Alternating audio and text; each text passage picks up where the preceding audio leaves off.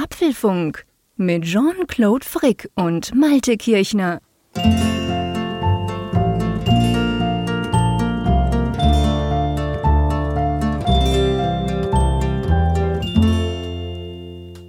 Folge 365 des Apfelfunk Podcasts. Aufgenommen am Mittwoch, 1. Februar 2023.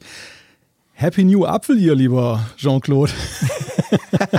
das tönt ja komisch. Ein Happy New, New Apfel Year. Ja, genau, stimmt eigentlich. Ja. Du hast recht. So, das, das, kleine Neujahr ist es jetzt. Ne? Also das große Neujahr hatten wir ja am 1. Januar, klar, das mhm. kalendarische. Aber klar. dieser Folge laufen einige Fäden zusammen, dass man sagen kann, es ist in gewisser Weise auch ein doppelter Jahrestag. Nämlich auf der einen Seite ist es so, wir feiern ja, eigentlich sind wir ein bisschen zu früh, zwei, drei Tage, aber das, haben, das machen wir immer ja so in der Woche dann vor sieben Jahren, wo es der Fall war. Wir sind gestartet, also sieben Jahre alt ist dieser Apfelfunk jetzt mittlerweile. Wahnsinn. Krass. Zweitens, und das ist das Lustige, dass dieser Jahrestag zusammenfällt mit Folge 365 und wir wissen ja, das Jahr hat 365 Tage. Also ab jetzt kann man, wenn man den Apfelfunk nachhört, jeden Tag eine Folge hören. Zu Risiken und Nebenwirkungen fragen Sie Malte Kirchner und Jean-Claude Frick. ja, das kann nicht gesund sein, aber.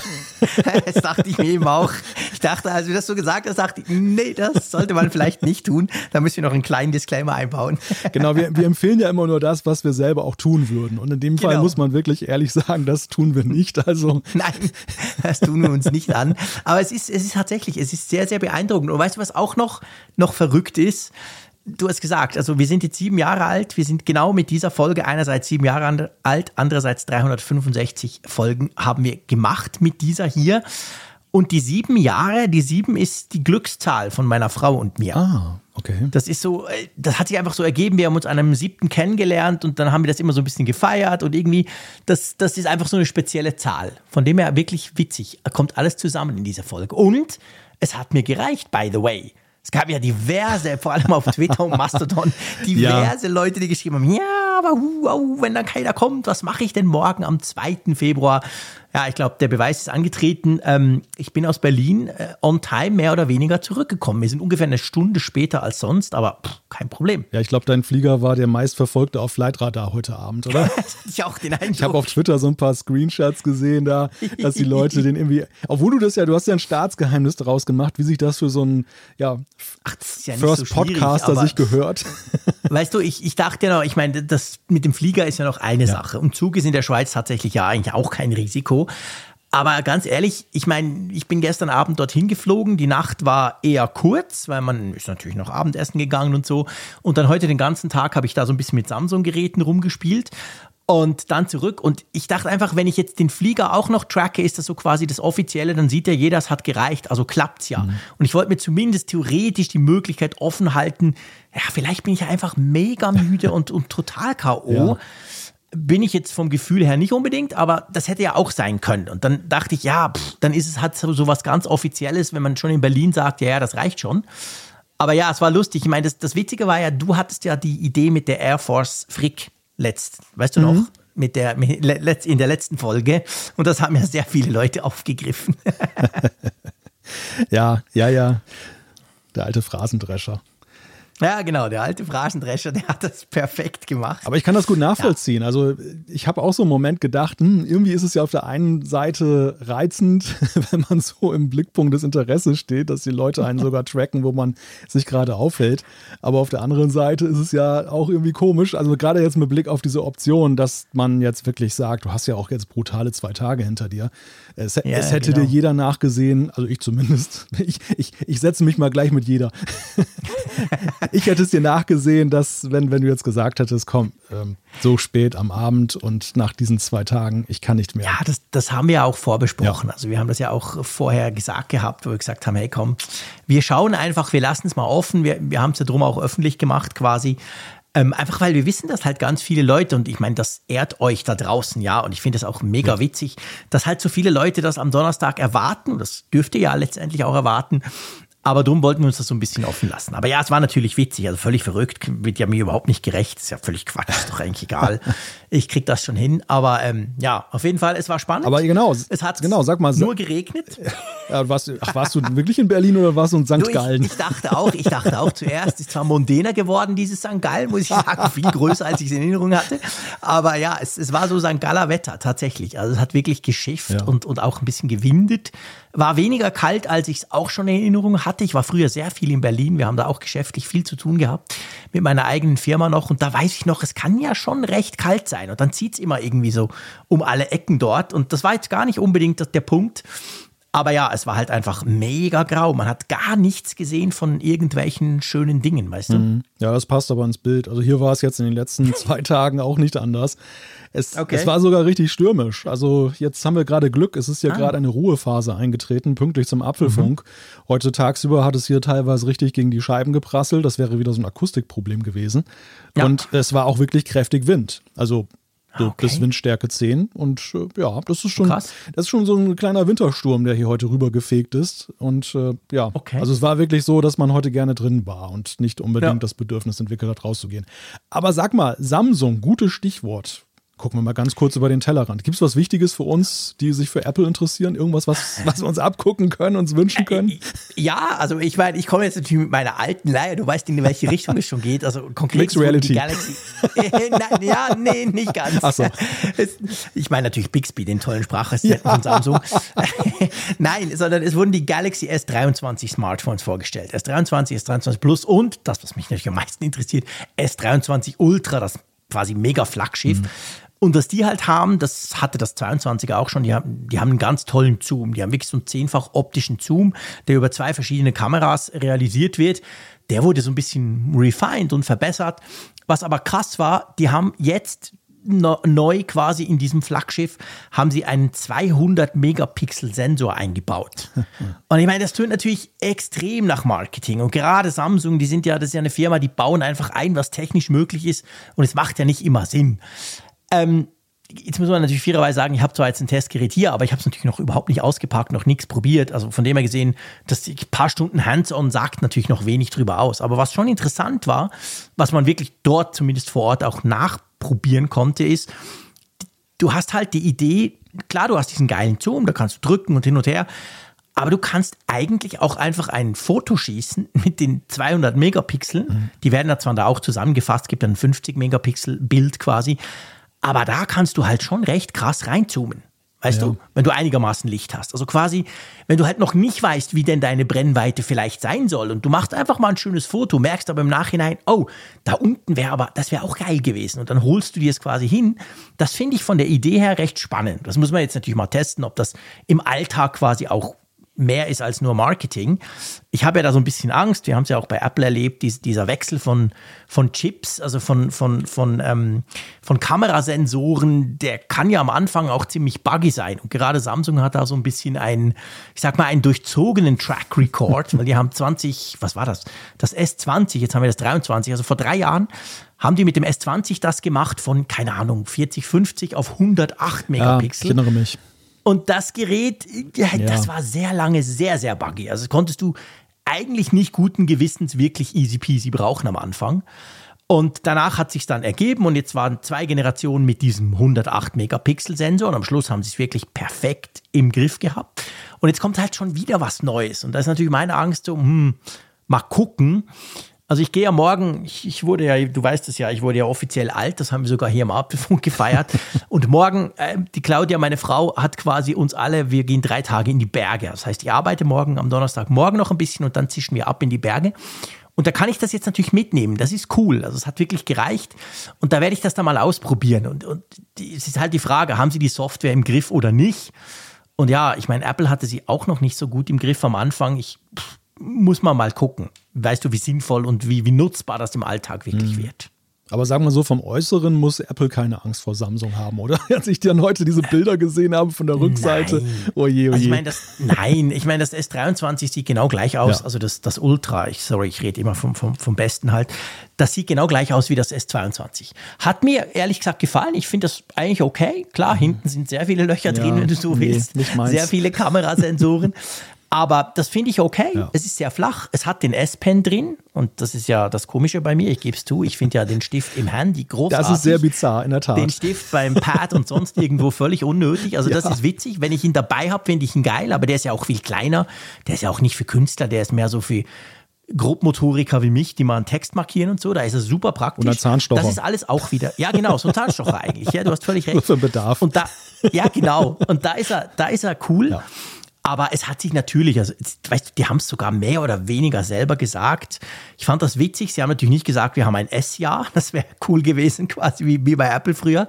Aber sie haben so gesagt, ja, es gibt die einen Jahre, wo wir quasi die Technik in den Vordergrund stellen. Und dann gibt es die Jahre, wo wir das Design in den Vordergrund stellen.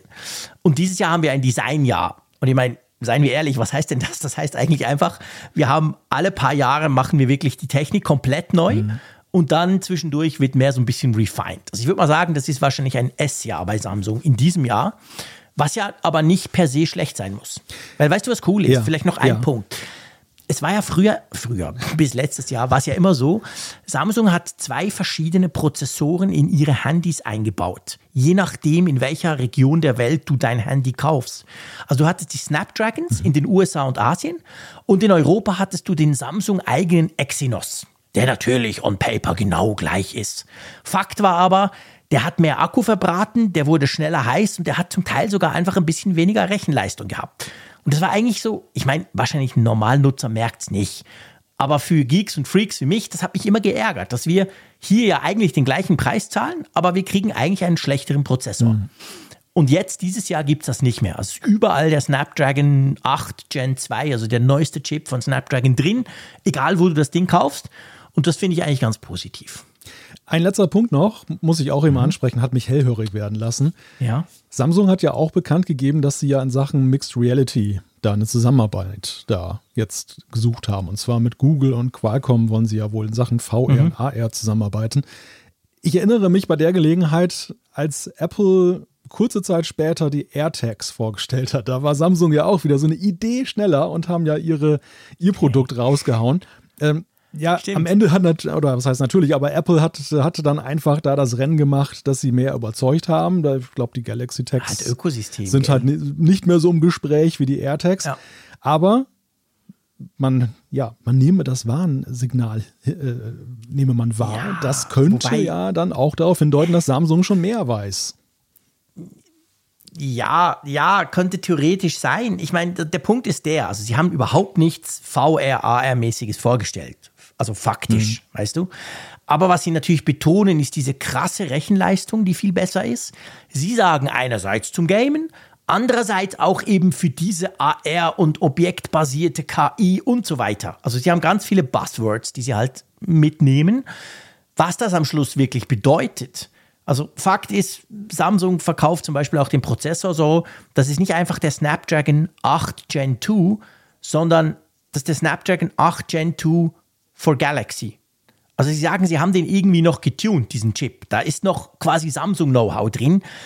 Ich behaupte jetzt einfach mal, das ist wahrscheinlich Marketing, weil früher hatten sie ja die eigenen Chips und jetzt haben sie quasi nur noch in Anführungszeichen den eh besseren Snapdragon drin das, das ganze AR und, und Mixed Reality Zeug, das kann ich ehrlich gesagt noch nicht so ganz fassen. Also das ist im Moment reines Marketing, so nach dem Motto, das Gerät kann das alles. Aber die Frage ist, ja, wofür denn? Also, was treibst du denn an mit dem Gerät? Also es könnte auch sein, dass sie jetzt einfach den Begriff marketingtechnisch halt Ja, auch besetzen, absolut. weil sie, sie lesen ja Absolut. wahrscheinlich auch die Blogs und wissen, aha, da Apple, da könnte was kommen dieses Jahr und wir sind ja die Ersten. Und Genau, genau. genau. Ja, ja. Also ich denke auch. Und natürlich sagt man dann auch, dass man, also was heißt sagt, ich will Ihnen gar nicht Unrecht tun. Natürlich haben sie mit Google zusammen, weil da ist ja Android drauf, das ist zwar angepasst von Samsung, aber logisch ist das eine Zusammenarbeit. Und ich kann mir schon vorstellen, dass da irgendwelche schönen Features drin sind, die noch die Hardware besser ausnutzen aus, ähm, nutzen und so. Aber konkret ist jetzt da eigentlich noch nichts gekommen, weißt du? Sie tun das einfach als mega performante Plattform jetzt mal hinstellen, mit der man quasi alles tun kann. Aber was das alles in Bezug auf Mixed Reality sein soll, das hat sich zumindest mir, ich weiß, vielleicht liege ich ja völlig falsch, aber hat sich mir jetzt heute bei diesem ganzen Tag, wo wir da in Berlin auch Zeit hatten, mit dem Zeug rumzuspielen und die Leute zu fragen, hat sich mir nicht so ganz erschlossen.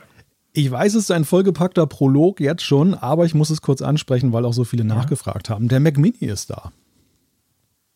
Ja, deiner, gell? Ja. Geil. Ja, gestern ist er hier eingetroffen und ich muss. Ich hab's gesehen auf Twitter, so großartig. Ja, ich muss allerdings gestehen, in diesem Moment, diese Sendung nehme ich noch ganz klassisch mit dem Mac Mini M1 auf. Ja, es war nämlich viel zu wenig Zeit, sich jetzt darum zu kümmern, das hier alles einzurichten und Never change a running system. Ich gehe natürlich auf Nummer sicher, damit diese Apfelfunk-Folge jetzt auch sauber noch in den Kasten kommt habe ich da mal jetzt mal von abgesehen, jetzt dann volles Risiko zu fahren. Also er steht hier links neben du hast mir. völlig recht. Ich, es ist tatsächlich, also das, das Lustige ist, man muss hinten gucken, wenn man sich nicht mehr sicher ist, welcher welcher ist. Ne? Sie sind Schon, ja absolut, von vorne siehst du nichts. absolut identisch. Auch Höhe und so, du, du merkst keinen Unterschied. Das Nein. ist genau das gleiche Packaging. Ja, der, genau. Der, also mein alter Mac Mini, man könnte vielleicht sagen, dass er leichte Gebrauchsspuren aufweist oder so ein bisschen angegrabbelt aussieht. Vielleicht muss ich einfach mal drüber wischen. Aber der, der neue, also er ist wirklich nicht zu unterscheiden. Und das finde ich eigentlich schon so lustig, weil es ja so ein krasses Understatement ist. Alleine so, ich habe gestern Ja, Abend noch mal kurz mit rumgespielt. Ich hatte mit dem Migrationsassistenten schon mal die ganzen Sachen eingespielt. Übrigens auch eine Frage, die gleich kam, Backup oder frisch aufgesetzt. Ich habe tatsächlich Backup eingespielt. Klar. Was aber auch daran liegt, ich hatte ja vorher den iMac 5K und den habe ich damals aus verständlichen Gründen, weil ja der kleine Mac Mini ja gar nicht so eine große SSD hat, nicht migriert, sondern habe den neu aufgesetzt. Ah, und ja. und habe mir diesen Mac Mini quasi, ja, das war so ein Fresh-Up sozusagen, ne? wieder aufgebaut, wie man ihn braucht und Klar. so. Aber deshalb war es jetzt, war diese Installation jetzt ja gerade mal zwei Jahre alt und äh, oder drei Jahre alt. Und äh, ja, da bedurfte es jetzt nicht nochmal eines Fresh-Ups, sondern das konnte ich einfach übernehmen und äh, da baue ich jetzt drauf auf. Ja. Also das sei nur kurz gesagt. Wir werden auch noch mal irgendwann drüber sprechen, über Details, aber für den Moment erstmal, er ist da, ich bin glücklich und ja, das Leben macht wieder Ja, Sinn. und ich, ich bin froh, hast du ihn jetzt nicht gleich quasi dem harten Apfelfunk-Alltag ausgesetzt. Man weiß ja nie, man will es ja auch noch ein bisschen vorher mal ein bisschen ausprobieren und ein bisschen damit arbeiten. Ich meine, wir hatten ja schon kurz den Schock, so ehrlich können wir auch sein, Blick hinter die Kulissen vom Apfelfunk quasi. Ich kam quasi, ich, ich war ungefähr, ich bin jetzt eine Viertelstunde in Bern, seit wir da angefangen haben aufzunehmen. Ich bin wirklich reingekommen, kurz das Gesicht unter das Wasser und go. Und dann als erstes merke ich, dass meine Maus nicht mehr geht leer. Und zwar wirklich komplett leer. Jetzt ist natürlich das Schöne, dass man die MX Master von Logitech ja auch laden kann und nutzen gleichzeitig. Nicht so wie da eine andere Maus von so einem Apfelhersteller. Also kein Problem, ich habe jetzt quasi eine Kabelmaus. Und dann, gell, hab- haben wir uns zusammengeschaltet und du sagst so, hey, ich höre mich doppelt. Und mein Reflex natürlich, das liegt an dir. genau. Wobei, wobei dann habe ich ganz schnell gemerkt, ah Moment, da war doch noch was vor Berlin. Was war denn da schon wieder? Ich habe ein Update von meinem Mischpult gemacht. Da gibt ja auch ab und zu Firmware-Updates. Ja, und das hat das Routing ein bisschen zerschossen. Aber wir haben es gelöst. Es ging ganz schnell. Aber trotzdem, ich bin jetzt froh, dass wir neben dieser Herausforderung nicht noch deinen Mac Mini haben, der Ja, ja, vielleicht genau. plötzlich irgendwie noch sich in den Vordergrund drängt. Ja, irgendeine falsche Einstellung, irgendeine Software, Ja, die nicht genau. installiert ist. Also, nee, nee, Ah, das Risiko gehen wir nicht ein. Der wird ganz in Ruhe am Wochenende jetzt ausprobiert und, Genau. und fertig eingerichtet. Genau. Und nächste Woche bin ich sehr hoffnungsfroh, werden wir dann mit Pro-Geschwindigkeit aufnehmen. Das ist sehr cool. Das heißt, du wirst dieses Wochenende wirst du am Mac Mini spielen. Ja. Ich werde mal meine zwei neuen HomePods einrichten, die heute gekommen sind. die sind natürlich auch noch original verpackt. Die werden auch morgen nicht ausgepackt, weil ich einfach, wie gesagt, dann keine Zeit habe und dann in die Berge will. Aber danach wird sich dem Ganzen natürlich angenommen. da haben wir schon ein bisschen was vor. Ein bisschen Bastel. Bastelarbeiten Ja. beziehungsweise Tech Der, ausprobieren. der Februar wird nicht langweilig. Ja, verrückt, ja, wirklich. Der Februar, der, der, geht, der geht ziemlich ab. Ja, wir haben keinen Sponsor in dieser Ausgabe. Das ist per se nichts Schlimmes. Aber wir haben uns gedacht, hey, vielleicht wisst ihr ja gar nicht, wenn ihr jetzt denkt, hey, den Apfelfunk sponsern, das wäre doch auch noch geil. Da gibt es ja eine Möglichkeit, gell? Genau, genau. Also das ist so, so ein Punkt, den wir eigentlich schon länger mal ansprechen wollten. es, gibt, es gibt ja die Möglichkeit, im, im Apfelfunk Werbung zu schalten. Und wer da mehr Informationen finden möchte, da haben wir eine eigene Seite auf unserer Website apfelfunk.com. Wir werden ja vermarktet von Media Sales von Heise. Also da einfach kann, könnt ihr Kontakt aufnehmen, beziehungsweise wir stellen den Kontakt auch gerne her. Falls ihr zum Beispiel eine Firma habt, falls ihr irgendwie ja, Telefone herstellt oder Zubehör und, und wollt das irgendwie vermarkten. Der Apfelfunk ist keine geschlossene Gesellschaft, das sei einfach mal gesagt. Ganz genau, wunderbar, sehr, sehr cool.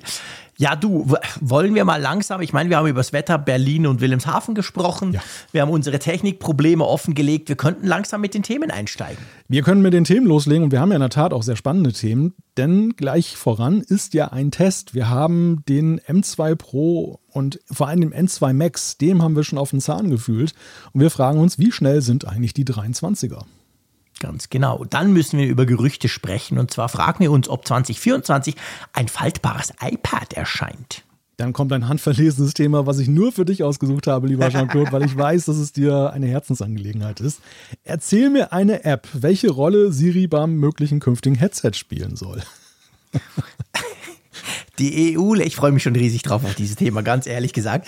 Ähm, die EU lässt grüßen, auch darüber sprechen wir. Und zwar nehmen jetzt auch die USA App Store App Stores ins Visier, Entschuldigung. So, also. Ganz, heiß, wir auch drüber. ganz heißes Eisen, ja. Und natürlich Umfrage der Woche haben wir und ja, bei der relativ übersichtlichen Themenliste könnten auch Zuschriften unserer Hörer mit dabei sein. Genau, ich denke, das kriegen wir wahrscheinlich auch noch hin. So, ja, du, komm, lass uns mal anfangen. Wir haben zwei niegelnagelneue Laptops bei uns und wir müssen mal drüber sprechen, was die so können, oder? Genau, genau. Du hast ja das MacBook Pro in der 16 Zoll Variante. Mhm. Und bei mir ist das MacBook Pro in der 14 Zoll Variante, beide ja, glaube ich, mit M2 Max Chip eingetroffen. Genau, ganz genau. Also bei mir ist das 16 Zoll ähm, mit M2 Max und wirklich also maxed out, sage ich ja dem immer. Also quasi, was ist es? 38 Core GPU, 12 Core CPU, ähm, 96 GB RAM und 4 Terabyte SSD. Und das Spannende, also das Interessante dran für mich ganz persönlich ist, ich habe ja eigentlich den ganz genau gleichen Vorgänger. Ich habe das 16 Zoll MacBook Pro mit M1 Max ebenfalls alles aus, außer die 8 Terabyte SSD. Das ist bei mir eine 4 Terabyte SSD und sonst alles, was damals ging. Also quasi die beiden Top-Modelle. Und jetzt habe ich eben das Neue auf der einen Seite und dann das, ja, ich, ich wage nicht zu sagen alt, ich habe sie erst seit April, aber einfach den Vorgänger, das ist ja der Mac, wo ich immer drauf arbeite quasi.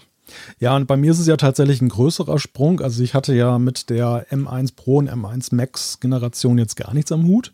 Ja. Sondern ich komme so bei meinem Arbeitsnotebook vom MacBook Pro 13 Zoll mit M1 und ja, mhm. der Mac Mini ist ja auch hinlänglich bekannt. Also ich bin der M1er, der jetzt die mhm. große Pro- und Max-Welt das erste Mal so wirklich ja. groß in Aktion erlebt und dann gleich mit der, mit der zweiten Generation, was ja auch nochmal dann ein Sprung ist. Also insofern waren auch für mich, und das, ich meine, da bin ich so ein bisschen der, der Steinzeitmensch, der das Feuer entdeckt hat, aber Quatsch. das Design von diesen MacBook Pros in der Größenordnung. Mhm. Das war jetzt, klar, ich habe die vorher auch schon mal irgendwo in der Hand gehabt und habe die mir ansehen können. Aber wenn du jetzt ein paar Tage wirklich, und ich habe sehr viel eben versucht, auch damit zu arbeiten, dann mhm. damit zu tun hast, bekommst du einen ganz anderen Zugang zu so einem Gerät. Und ja. das war schon sehr interessant, die, die tatsächlich mal so, ja, jetzt im Gebrauch zu haben. Ja, und ich finde es auch also auch wichtig, dass wir im Apfelfunk ganz ehrlich genau auch über das eben sprechen, weil seien wir ehrlich, niemand, also eine, eine, eine gigantisch geringe Teilmenge wird sich von einem, dem Mac, den ich zum Beispiel habe, auf diesen neuen connecten und sagen, ja klar, muss ich haben, eineinhalb Jahre später, ich will einen neuen. Die allermeisten, die sich ja dieses Gerät überlegen, kommen ja wahrscheinlich, wahrscheinlich sogar noch von einem Intel Mac oder vielleicht eben von so einem MacBook Pro mit M1 oder MacBook Air, wenn sie sich quasi nach oben, oben erweitern wollen. Und da finde ich es eben wichtig, dass wir diese diese Grundkonfig, also dieses Design, auch mit den Anschlüssen und all dem, nochmal zusammen durchgehen. Zumal wir ja, muss man auch sagen, wir hatten im Apfelfunk ja nie einen Test der M1 Pro und M1 Max ja. MacBook Pros, weil du damals gar keins bekommen hast zum Testen. Genau, genau. Also wir sind quasi jetzt in diesem Pro- und Max-Zeitalter hier auch im Apfelfunk jetzt dann das erste genau. Mal wirklich angekommen. Ja, und wenn wir mal über das Gehäusedesign sprechen, mhm. zu den Anschlüssen kommen wir vielleicht gleich, aber mhm. ich, mein erster Eindruck war so irgendwie wie so ein Sportwagen, oder? Das Design.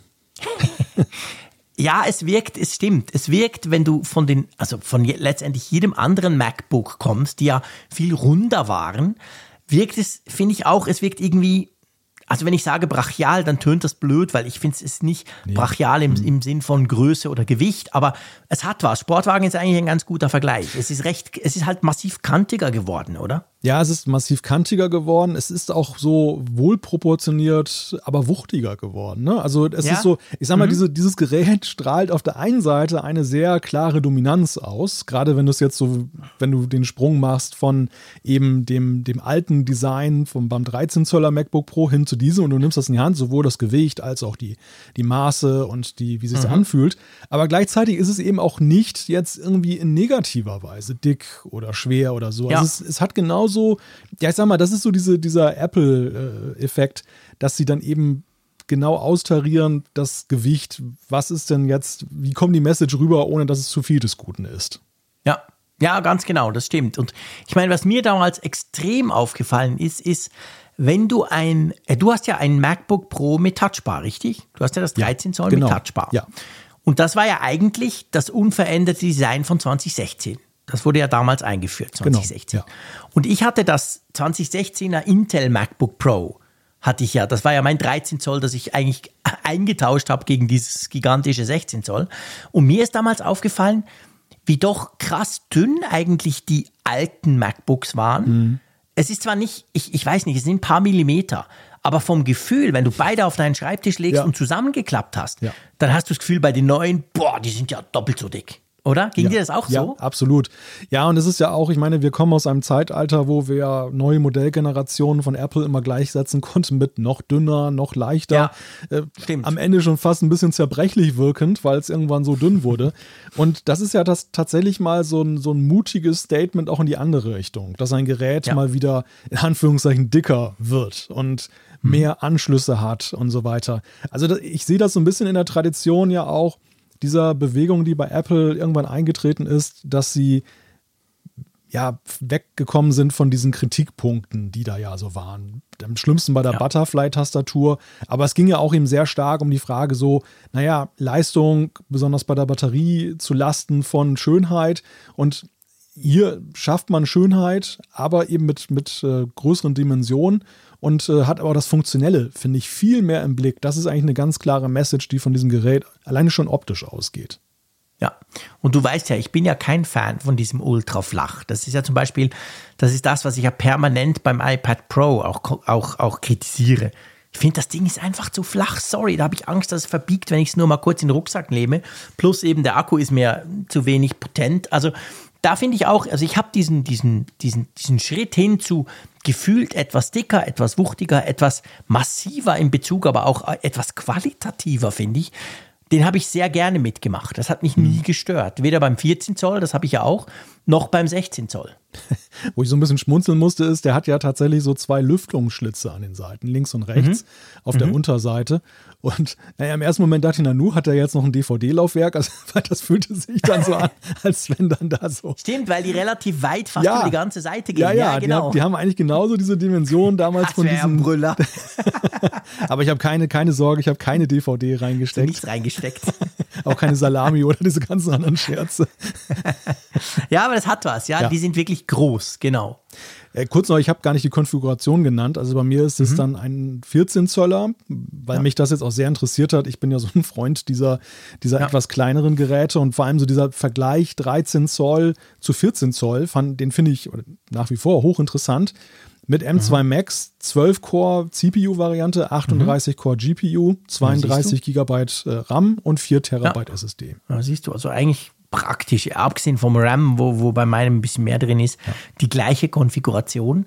Ja, also weißt du, ich, nur, dass wir uns da nicht falsch verstehen. Also ich bin ja auch ein riesiger Fan vom 14 Zoll. Ich habe das 16 Zoll, weil ich genau wusste, ich kaufe das als Desktop-Ersatz. Das war von Anfang an klar. Das Ding wird eigentlich nie oder selten mitgenommen.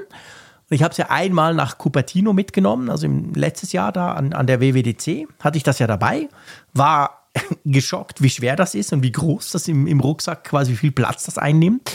Und war jetzt zum Beispiel in Berlin mit dem 14 Zoll, weil ich habe mir dann noch einen 14 Zöller gekauft und das eigentlich für meine Frau, wenn ihres mal kaputt geht, das geht aber zum Glück nie kaputt.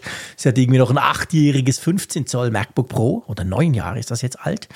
Aber wenn das mal kaputt geht, wird das eben abgelöst durch dieses 14er, das ich jetzt quasi noch so ein bisschen teste. Und ich hatte das dabei in Berlin und es war großartig. Es ist der perfekte Rechner, wenn du ab und zu mal unterwegs bist. Ja, das glaube ich. Ja. Weil das andere ist einfach schwer und dick und breit und Ja. einfach massiv. Ja, zumal auch die 14 Zoll, und das ist mir auch aufgefallen im Vergleich zum 13 Zöller, was ich ja ständig in Gebrauch habe. Also Mhm. der Unterschied ist schon sehr deutlich. Deutlicher, als man das von der Zahl her einfach jetzt so Schon, gell? erahnt. Ja, ja, Ja. Das liegt auf der einen Seite, weil ja auch die, die Fläche mehr ausgenutzt wird. So der, der, der Rand ist ja, Ja. deutlich dünner. Für mich ist es immer noch eine neuartige Erfahrung, Erfahrung mit dieser Notch klarzukommen, die Mhm. ja schon ja, also die, sie ist halt irgendwie ein witziges Ding, ne? dass deine Menüleiste da oben einfach mal unterbrochen ist durch diese Ausbuchtung. Das Ja. viel drüber gelesen, aber wenn man sie in der Realität dann erlebt, ist das Ja, schon man muss- lustig. Stimmt, man muss es irgendwie mal erfahren. Also ich finde ja, ich finde ja ehrlich gesagt, das mit dem Menü, das stört mich gar nicht. Also was heißt stört? Man gewöhnt sich dran sowieso, aber was mich, was mich nach wie vor, selbst jetzt nach, nach wie lange habe ich? Seit April mein eigenes großes und also doch schon eine ganze Weile. Was ich immer noch irgendwie total strange finde, ist, dass du ja mit der Maus dort, also quasi hinter der Notch durchfahren kannst. Weißt du, der Mauszeiger verschwindet ja dann und dann ist er einfach weg, wie wenn er da hinten durch und dann taucht er auf der anderen Seite wieder auf. Das finde ich irgendwie total merkwürdig. Ja, Immer wenn mir das passiert, denke ich so, hä? wo ist, wie, wie geht jetzt das?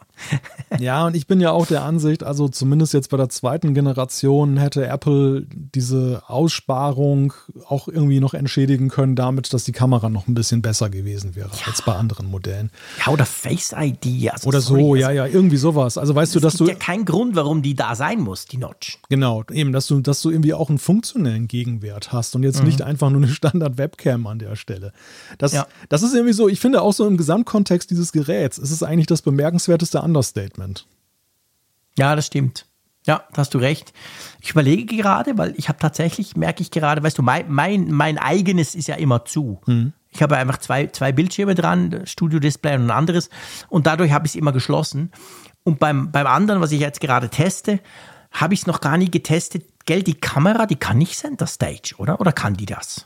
Ich glaube nicht, nein. Ja, ich glaube eben nicht, gell? Das kann das iPad, das kann das Studio-Display. Aber die, die können das noch nicht. Das ist ja eigentlich auch peinlich, dass jetzt nicht mal die zweite Generation Center Stage kann. Ja, ja, da hat sich nichts getan in der Hinsicht. Und Ja? das wäre eigentlich so, ich sag mal, beim ersten Mal kann man sagen, okay, sieht man noch nach.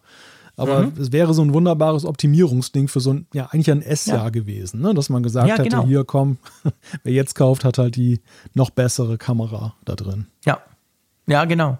Ja, aber gut. Wie, hast du dich über deine Anschlüsse gefreut, deine zusätzlichen? Oh ja, das kann ich dir sagen. Also für mich ist es ja erstmal auch wieder fremdartig, dass MagSafe zurück ist, nachdem ich ja jetzt erfolgreich auf USB-C umgewöhnt wurde nach, nach Jahren mit MagSafe. Und äh, ja, ich habe natürlich dann, dann sofort reflexhaft aber erstmal ein USB-C-Kabel reingesteckt und dann irgendwann ist mir bewusst geworden, nee, Moment mal, du musst ja gar nicht einen, einen Thunderbolt-Port damit belegen, du kannst da eben auch das MagSafe-Kabel dann anschließen. Ja, aber es ist natürlich auch eine, wirklich eine gute Sache, dass du HDMI direkt anschließen kannst und selbst Ja. dieser SD-Karten-Slot, ne, also ja, Ich liebe ihn. ist einfach nützlicher da. Ja, er, er wird ja verlacht von, von irgendwelchen Pros und überhaupt. Und er ist auch nicht die neueste, schnellste Generation. Aber sorry, ich bin einfach froh, wenn ich aus meiner Kamera diese blöde SD-Karte da reinstecken kann und gut ist. Also ich finde das mega praktisch. Ja. Ja, das ist tatsächlich so. Und weißt du, das zu MagSafe, ich, ich bin da ganz bei dir. Ich finde das absolut cool. Jetzt zum Beispiel auch wieder ganz konkretes Beispiel in Berlin. Habe ich hier natürlich, ich hatte auch, ich hatte das eigene MagSafe-Ladekabel dabei und dann auch dort eingesteckt. Einfach, es war super. Es sind ganz viele Leute rumgelaufen und du, du hattest da deinen Tisch und du hast gearbeitet. Und ich wusste einfach, hey, wenn einer drüber stolpert oder lass es mich sein, der ungeschickte Frick, es passiert halt nichts. Das, das allein finde ich dieses Gefühl, das wir ja früher immer hatten und dann wurde es uns quasi weggenommen, das ist, das ist großartig. Also, obwohl ich meinen mein Desktop, sage ich jetzt mal, meinem 16 Zoll hier, das habe ich nicht mit MagSafe geladen. Ich habe so eine Dockingstation, so eine Thunderbolt 4 Dockingstation und dadurch wird es einfach über USB-C bzw. Thunderbolt geladen. Ja, aber ich finde das gerade auch schlau, dass Apple jetzt nicht auf dieses Entweder-Oder-Prinzip zurückgegangen ist, sondern dass sie es dir tatsächlich als Anwender überlassen, was du besser findest. Und du hast es ja gerade schon beschrieben. Ich glaube nämlich tatsächlich auch, dass es situativ dann die bessere Variante gibt. Es ist zum Beispiel so, zu Hause möchte ich jetzt nicht unbedingt das MagSafe-Kabel raussuchen müssen, um das anzuschließen und dann, ja, habe ich, wenn ich zum Beispiel ein Studio-Display habe, habe ich ja gleichzeitig dann eben den Anschluss fürs externe Display und Stromversorgung in einem. Da habe ich gar kein Interesse dran, Genau. MagSafe zu nutzen. Gleichzeitig aber, wie du sagst, wenn ich unterwegs bin oder oder auch auf der Arbeit irgendwo in einem Szenario, wo es eben sein kann, dass ein Kabel mal quer rüber gespannt wird, mhm. dann ist es eine Lebensversicherung, wenn du eben MagSafe nutzen kannst und nicht USB-C, was super festhält, ja. dann da reinsteckst. Ja, ja, ganz genau. Das ist genau der Punkt. Also das ja. finde ich auch. Du hast recht, das, das hält wirklich super fest, das USB-C. Und äh, ich, das finde ich auch. Also es ist ja eigentlich, muss man fast sagen, untypisch für Apple, dass man ja. wählen kann, dass beides geht quasi. Normalerweise schreibt einem Apple ja genau solche Dinge vor. Aber das schätze ich auch wahnsinnig. Wir haben diese, diese, diese, diese Universalität vom USB-C weiterhin. Ganz klar, ist ja ein genialer Anschluss. Aber wir haben eben auch MagSafe dort, wo wir es brauchen. Je nach Gerät ist ja dann auch ein bisschen schneller, je nachdem. Also das finde ich absolut cool. Sprechen wir über Vergleiche. Hast du schon so erste Unterschiede mhm. bemerkt? So, was, dein, was ist so dein Gefühl jetzt? Ja, es ist witzig. Also wenn wir jetzt das mal vergleichen, eben mit meinem, wie gesagt, ich tue die beiden Top-Modelle vergleichen, dann ist es, und das deckt sich zum Beispiel auch mit, mit einem sehr, wie ich finde, einer sehr coolen Analyse, die MaxTech gemacht hat auf YouTube. Das sind ja wirklich absolute Freaks, die dann eben wirklich extrem genaue Benchmarks machen und, und auch ihre Workflows mit 8K-Video und schieß mich tot.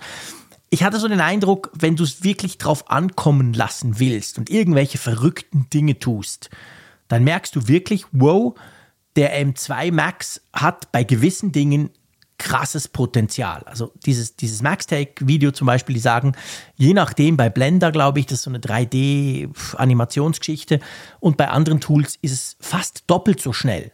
Hm. Das ist krass. Und ich, ich meine, ich, ich, bin natürlich nicht so ein Profi mit so, so verrückten Software-Sachen, aber bei gewissen Dingen hatte ich auch den, den Eindruck, wow, es ist schneller. Aber dann wieder auf meinen Workflow runtergebrochen, ab und zu ein bisschen Final Cut, tausende Chrome-Tabs und viel Audiozeug. Da merke ich natürlich überhaupt nichts. Ja. Also ich merke weder, dass der schneller startet, ich merke weder, dass der schneller meine lächerlichen 4K-Videos, 15 Minuten bla bla mit Sony Codex aus der Kamera, da merke ich eigentlich nichts. Also in dem, was ich tue, merke ich nichts. Aber man kann, wenn man will, so ein bisschen ihn ein bisschen kitzelt, dann spürt man, dass da noch, dass da schon einiges gegangen ist beim M2 im Vergleich zum M1 Max. Mhm. Ja, interessant. Ich habe auch sehr unterschiedliche Unterschiede festgestellt. Dass das natürlich jetzt, wenn man vom M1 kommt, der M2 Max alles in Schatten stellt, ist ja wenig ja. überraschend. Da braucht man sich Klar. nicht groß, groß drüber unterhalten. Aber interessant ist das Maß, in welchem das passiert, weil es nämlich sehr unterschiedlich mhm. ist. Und ich habe mhm. hab bewusst auch mal vor allem Apple-Software als Benchmark genommen, weil man könnte ja unterstellen, dass Software von anderen Herstellern vielleicht gar nicht so richtig optimiert ist auf die Prozessoren ja. und dass das vielleicht auch der Grund ist, warum dann gegenüber einem M1 jetzt der, der Zugewinn an Leistung nicht so groß ist. Deshalb fand ich das ganz interessant, dann eben Apple-Software zum Benchmark zu nehmen. Und ich habe ich hab da festgestellt, ja, es gab da schon so ein paar Überraschungen. Bei Final Cut ist es so, wenn du damit arbeitest, ist es einfach ja deutlich ja, lockerer. Es funktioniert einfach mhm. viel, viel flüssiger, wobei der M1 ja eigentlich auch schon ein sehr schöner Chip war, um mit Final Cut mhm. zu arbeiten. Aber es ist schon wirklich ein spürbarer Unterschied, besonders ja. wenn du mit 4K-Material arbeitest. Es geht halt alles von, leichter von der Hand. Und ja. speziell, wer zum Beispiel auch mit Effekten arbeitet noch, die dann so im Hintergrund rendern und mhm. rechnen und das, das konnte den M1 schon manchmal so an die Grenze bringen. Ich hatte irgendwo so einen Effekt, da, da war irgendwie so was halbtransparentes, so eine halbtransparente Einblendung, die du drüber gelegt hast mit so einer Animation. Mhm da war es dann manchmal so, die konnte ich nicht einsetzen. Das hat einfach okay. in der Vorschau nicht funktioniert. Ich konnte das Ergebnis nicht prüfen. Und äh, da war der M1 einfach an seiner Grenze. Auch RAM-technisch ja. natürlich mit seinen 8 GB. Das muss man ja auch dabei sehen. Das, mhm. das macht dem hier natürlich alles gar nichts aus und alles läuft flüssig und super. Ja. Interessanterweise beim Rendern, er ist zwar ja so ungefähr halb so, also doppelt so schnell wie der M1. Mhm. Aber ich hätte mhm. jetzt gedacht, so bei der schieren Power dieses Prozessors, dass da eben noch, noch viel mehr, ja. mehr geht. Es ist nicht, gar nicht mal so gewaltig ja. wie da, und das war noch nicht mal ein anspruchsvolles Video, äh, wie, wie er da zulegt. Wohingegen bei Xcode, wo ich es eigentlich weniger erwartet habe, mhm habe ich die, die Apfelfunk-App Funkgerät mal mit kompiliert und dann mhm. Vergleich, habe auch so ein Video gemacht, wo man das schön sehen kann. Also mhm. auf dem M1 Mac Mini, da kann ich mal anderthalb Minuten warten, bis dann auch der Simulator gestartet ist und ich das erste ja. Mal die App ausprobieren kann. Da programmiert man am besten sehr viel am Stück, damit man es dann, dann ausprobieren kann en bloc. Ja. Hier ist es so neun Sekunden. Das ist unglaublich. Krass. Neun Sekunden. Aus einem ja. richtig, aus einem Clean Build. Also das, da war ja. nichts mehr an irgendwelchen vorkompilierten Dateien oder so. Wirklich mhm. von null. Also das ist schon krass. Ja. Krass. Ja, aber ich meine, das ist natürlich der Punkt. Also der M1 Max es gilt in Teilen ja auch für den M1 Pro, der war ja schon ein schon der war ja ein Riesenschritt zum M1. Da hat man ja gemerkt, wow, das ist jetzt quasi die Profi-Variante. Und der M2 ist ja in allem noch ein bisschen krasser. Also auch der M2 Pro, da gibt es ja auch diverse Benchmarks und Videos, könnt ihr euch mal angucken, die auch sagen, zum Teil, je nachdem, was man macht, ist der locker so schnell wie der M1 Max, also der M2 Pro. Und der M2 Max ist natürlich dann nochmal Next Level. Also du machst natürlich jetzt den ganz großen Sprung quasi vom M1, ganz normal ohne irgendeinen Zusatz, zum M2 Max. Also das ist ja. natürlich eigentlich die, die maximale Spreizung, sage ich mal, im Moment. Ja. Innerhalb der Apple Silicon Familie natürlich. Und bei mir war es eben weniger krass, weil ich halt den M1 Max mit dem M2 Max vergleiche und schon sehe, okay, der M2 hat da natürlich Headroom. Klar, gewisse so crazy Dinge sind vielleicht auch dem RAM geschuldet, muss man fairerweise auch sagen. Der mhm. andere hat ja 96, der neue, und meiner nur 64. Also, aber da, da ist halt der Unterschied ganz einfach nicht so groß wie, wie das, was du jetzt quasi erlebst.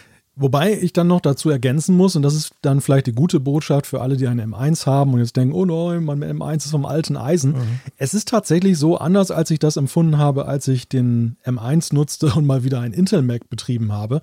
Mhm man schätzt doch oder merkt doch, wie gut der M1 im Alltag eigentlich für alles ausreicht. Es ist wirklich nicht ja. so, dass ich habe da habe es ja beschrieben, der, ich bearbeite jetzt ja auch gerade auf dem Mac Mini M1. Es ist mitnichten irgendwie so ein Oldtimer-Gefühl, was sich hier einstellt, weil nee. für ich sag mal ja 70, 80 Prozent dessen, was ich hier mit treibe, zumindest jetzt im Alltag, ist es letztendlich so, dass der M1 nach wie vor eine wahnsinnig gute Performance hat und ja keinen Grund zum, zur Klage gibt. Du musst es wirklich, du kannst es wirklich nur rauskitzeln bei Anwendungen, die sehr anspruchsvoll sind. Und da merkst du es dann ja. deutlich. Aber ähm, ansonsten ist es jetzt nicht so, dass, ja, wie, wie bei den Intel-Chips seiner Zeit, dass man so dachte, es gibt keinen Weg zurück mehr zum M1.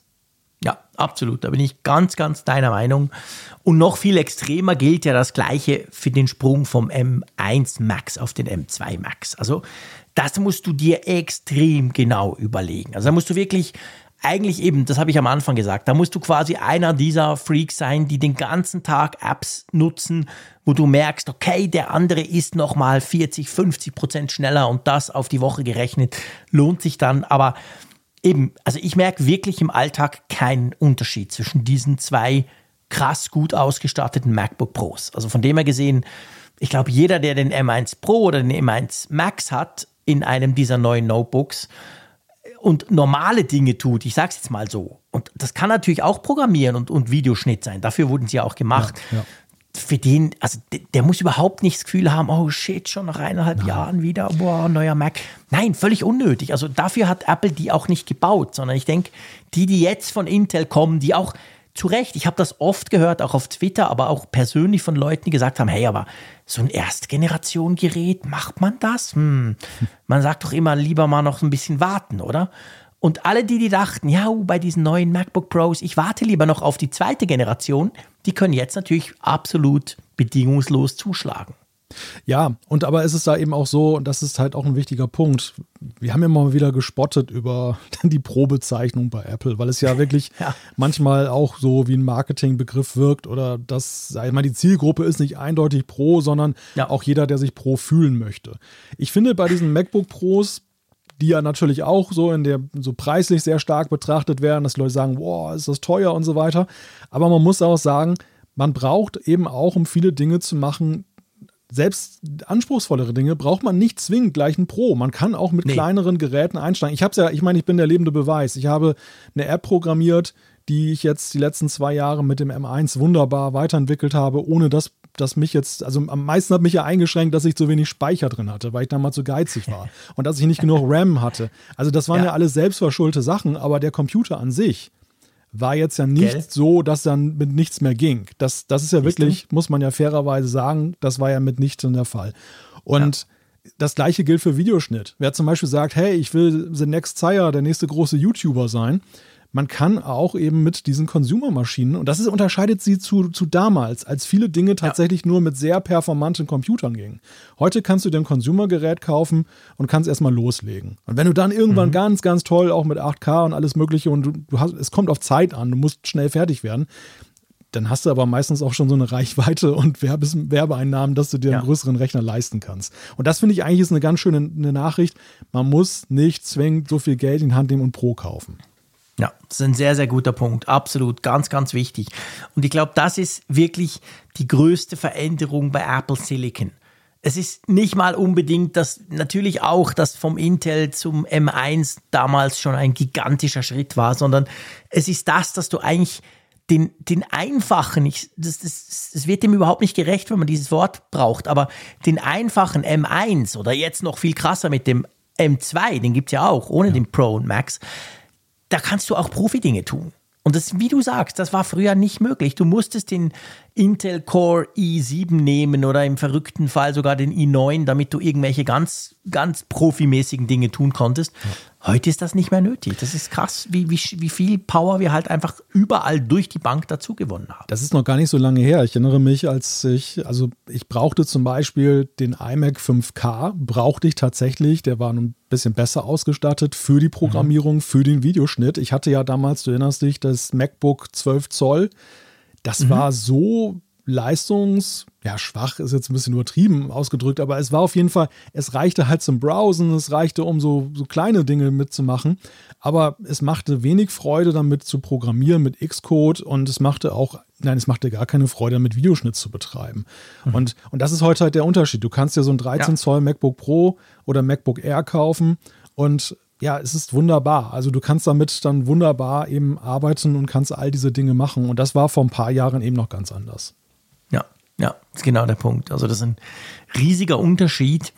Und jetzt kommen wir zu einer meiner Lieblingsdisziplinen und du weißt, dass ich das unglaublich liebe an den neuen MacBook Pros, egal was sie für einen Chip drin haben, dem Display. Und da würde mich jetzt interessieren, du hast ja ein 13 Zoll MacBook Pro vom Arbeitgeber mhm. ähm, mit M1 was ja auch einen tollen Bildschirm hat. Und jetzt hast du das 14er bekommen mit eben diesem Retina Pro Display XDR Style, sage ich mal, Mini-LED, den 120 Hertz. Wie, wie, ist das für dich? Merkst du da einen Unterschied? Du bist ja jetzt nicht ein bekennender Display-Nerd wie ich. Naja, ich liebe schon auch große, gute Kontrastverhältnisse. So ist das nicht. Ich bin da nicht gleichgültig. Also für mich ist es tatsächlich so den Standard, den ich vom iPad Pro mittlerweile gewöhnt bin und den ich da liebe. Ähm, der hat damit ja auch den Sprung eben auf ja. das MacBook geschafft. Und das ist eben schon ein Unterschied. Also genauso wie du beim iPad das ja auch merkst, ob du es jetzt mit dem Pro-Display in der 12,9 Zoll Variante zu tun ja. hast. Das ist nicht so, dass jetzt das wie du schon sagtest, beim MacBook, so genauso ist es beim iPad. Wenn ich eine iPad Air zur Hand nehme oder so, die Displays sind auch super, aber du merkst halt nochmal eine andere Leistungsstufe. Ja. Und, und, so ist das hier auch. Und vor allem, wenn guter du die Punkt, beiden. Ist ein guter Vergleich, genau. Ja, und vor allem, wenn du die beiden MacBook Pros 13 und 14 Zoll nebeneinander stellst, dann stellst du das schon sehr signifikant fest, dass da nochmal ein Unterschied ist. Ja, ja, das stimmt. Das ist genau der Punkt. Also stimmt, wir sind natürlich vom iPad Pro verwöhnt, vom großen, weil das hat letztendlich ein, ein ähnliches Display. Das ist tatsächlich so. Als einziges der iPads ja. Und jetzt haben wir diese beiden MacBook Pros 14 und 16 Zoll. Also ich, ich bin immer noch begeistert vom Bildschirm. Ich denke, das ist einfach, ist einfach mega praktisch. Man sieht es einfach und wenn du scrollst, äh, merkst du das ProMotion halt auch. Das ist halt wirklich eine sehr, sehr, sehr schöne Verbesserung, finde ich die wir im Moment eigentlich nur da haben, also eben iPad Pro und jetzt diese, diese zwei MacBooks. Sonst haben ja nicht mal in unserem Studio-Display haben wir so ein geiles Display. Nicht im Ansatz eigentlich. Stimmt. Das ist ja primär groß und hochauflösend, toll. Aber dieses, dieses krasse Schwarz oder auch das ProMotion, das haben wir alles gar nicht. Ja, ja, ja, genau. Das ist tatsächlich dieser Größenklasse vorbehalten Moment. Also ich bin ja froh, weißt du, wenn das Studio-Display das bekommen würde, müsste ich mir, es wäre massiv schlimm. Ich müsste ja so ein Ding fast haben dann. Also ich bin ja. ganz froh, wenn sie das noch nicht machen. Da bräuchtest du wahrscheinlich auch eine Hypothek aufs Haus. Dann Eben, ja, genau, genau. Ich wollte sagen, boah, das wird dann super schwierig. Ja, ja. Drum, ähm, ich bin ja sehr zufrieden mit meinem Studio-Display, also gar nicht falsch verstehen, aber einfach diese, diese technologischen Großtaten, sag ich mal, die, die haben wir eigentlich im Moment nur in drei Geräten von Apple. Das ist krass, oder? Ja, das ist, das ist tatsächlich noch sehr übersichtlich, aber ich glaube, das liegt natürlich auch daran, dass das mit den Mini-LEDs erst noch so richtig im Kommen ist, die ganze ja. Geschichte. Und dass gerade so dieser Sprung ins größere Format dann auch noch bevorsteht bei Apple. Beziehungsweise ja. selbst beim iPad sind sie ja eben sehr sparsam. Das 11 Zoll ja, wartet das ja bis heute darauf, dass es dann mal umgestellt wird. Ja. Ist, wohl ist wohl wahrscheinlich auch nach wie vor eine Preisfrage. Die Dinger sind einfach sehr teuer in der Größe. Und dann, dann denke ich, ist, ist man da halt und vielleicht auch, vielleicht ist es auch gar nicht möglich, die noch viel kleiner zu machen. Kann natürlich auch sein, das weiß ich nicht. Aber mal gucken, wie es da weitergeht. Das ist schon spannend. Ob sich diese, diese Technologie, wenn wir jetzt unsere Displays von diesen zwei Notebooks nehmen, ob sich die irgendwann mal in die Breite entwickelt bei Apple, weißt du? So ein bisschen durchs Line-Up durch. Ja, ja, ja, das ist in der Tat. Also ich, ich denke mal, wir lesen ja auch sehr viel gerade das über die nächste Generation ja schon, ja. dann von LEDs, die Mikro-LEDs oder wie sie mhm. heißen, dass, dass da ja auch das Line-Up schon so, ja, in Anführungszeichen vorprogrammiert ist bei Apple angeblich. Ja, wahrscheinlich. Also ich denke mal, das wird sich durchziehen. Es ist so, sag mal, beim Display, jetzt mal jenseits der Nerdigkeit, dass man halt das liebt, aber im praktischen, in der praktischen Nutzung im Browser ist es natürlich jetzt nicht unbedingt vonnöten. Es ist für Nein. viele Pro-Anwendungen, glaube ich, sehr, sehr schön und nützlich. Mhm. Für mich ist es vor allem halt super. Ich gucke unglaublich gerne halt so, so Inhalte, Filme und so weiter damit mhm. und Serien, weil einfach das, das, das optische Erlebnis, also ja. da, da komme ich einfach vom iPad her. Ne? Da, da, mhm. Ein iPad Pro 12,9 Zoll ist für mich alleine deshalb schon eben immer erstrebenswert, weil ich, weil ich mich einfach so unglaublich daran gewöhnt habe, an dieses äh, Kontrastverhältnis. Ja. Ja, das stimmt. Das, das ist tatsächlich auch so. Ist mir gestern aufgefallen, ich hatte mir noch den einen oder anderen Film runtergeladen und weil ich in Hotels sowieso immer schlecht schlafe, habe ich mir noch so ein bisschen einen Film angeguckt auf dem 14 Zoll MacBook Pro und das, das sah schon einfach, boah, das sah einfach geil aus. Das ist genau wie du sagst. Also das ist, wenn es dann entsprechender Content ist, dann ist es wirklich, das sieht schon, da merkt man es extrem krass. Ja. Gut, also Fazit zu den Dingern. Schon schöne Maschinen, oder? Ja, ich glaube, das kann man durchaus unserer Beschreibung hier jetzt entnehmen, dass wir, dass wir durchaus angetan sind von diesen Geräten. Also ja, das, das ist schon, das ist schon wirklich nicht schlecht und äh, milde gesagt.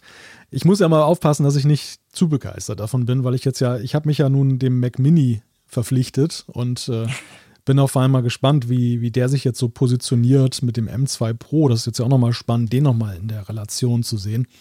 Der wird natürlich auch besser als der M1 sein, ganz klar, aber wie, ja, wie leistungsstark ist er denn jetzt gegenüber dem, was ich mit dem M2 Max erlebt habe? Mhm.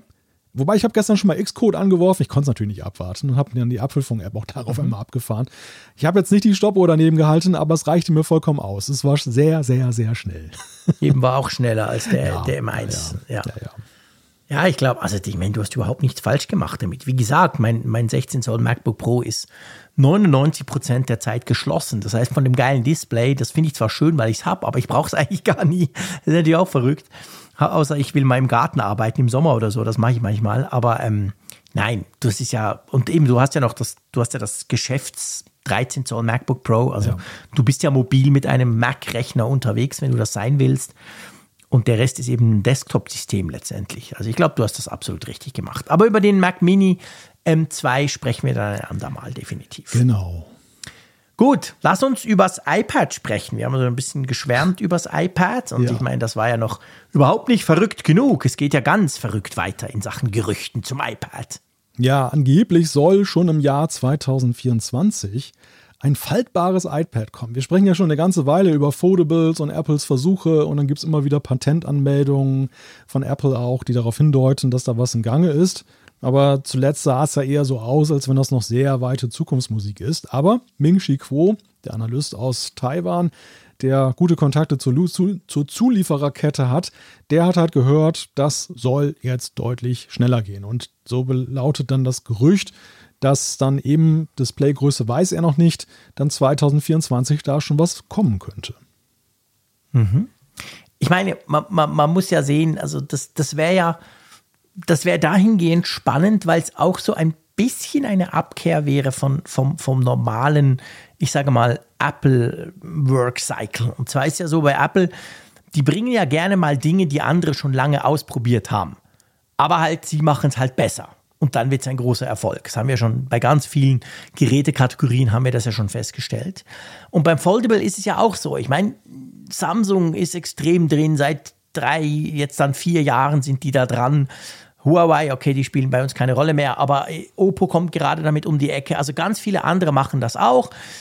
Es ist noch nicht Mainstream, aber man kann sagen, es ist immerhin so weit, dass es eigentlich technisch, das, das funktioniert. Das ist okay. Die von Samsung sind sogar wasserdicht.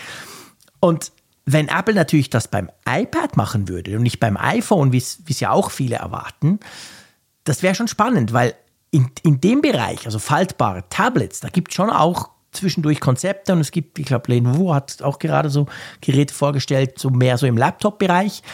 Aber das wäre, ja, das wäre interessant, weil, weil faltbare Tablets so richtig haben wir eigentlich noch nicht wirklich viele gesehen. Mhm.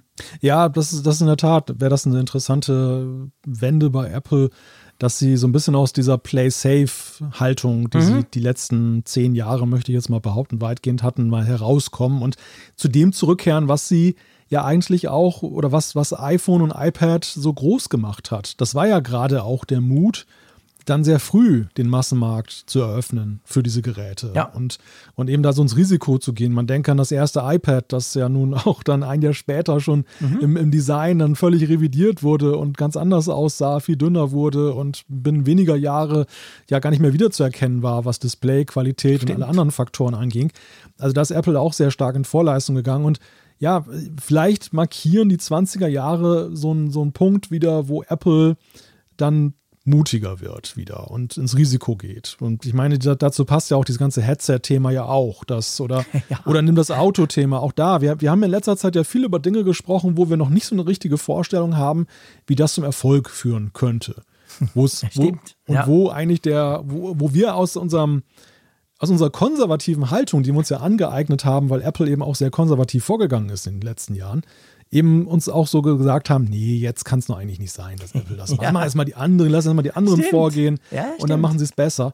Also vielleicht, ich sag mal, ganz gewagte These an dieser Stelle, ist das hier der Auftakt zu einer Zeitenwende. Einerseits das und andererseits erinnere ich mich an viele Gespräche mit dir rund ums Thema Foldable. Du weißt, ich bin denen sehr, sehr aufgeschlossen gegenüber. Ich, ich mag diese Geräte, die ich, die ich bis jetzt ja alle testen konnte. Ähm, aber du hast immer wieder gesagt, und das ist mir immer wieder geblieben, du hast immer wieder gesagt, ja, ich sehe den Use Case beim Handy nicht so, aber wie wäre es denn, wenn man ein iPad falten könnte? Und ich meine, das, das hat schon was, das ist nicht ja. von der Hand zu weisen. Also ja. eben, ich, ich bin ja auch jemand, ich habe ja kein Problem, ein iPhone 14 Pro Max irgendwo in der Hose zu verstauen. Völlig Daily Business, kein Problem. Aber so ein, ich, ich, ich sag mal, so ein 11 Zoll iPad, das du dann zusammenfaltest, hey, why not? Ja, ja, das kann ich, also, wenn ich das tatsächlich gesagt habe, bin ich ja ganz stolz auf mich, dass ich mal schlaue Sachen gesagt habe. mach hier nicht ein auf Understatement. Du sagst immer wieder schlaue Sachen, mein Lieber. Aber wenn ich das mal so in letzter Zeit beobachte, so auch bei mir, stelle ich fest, das wäre eigentlich tatsächlich viel nützlicher auch nach wie vor als jetzt beim iPhone. Weil wie du sagst, mhm. beim iPhone hat man sich daran gewöhnt, eben eine gewisse Größe bei sich zu tragen.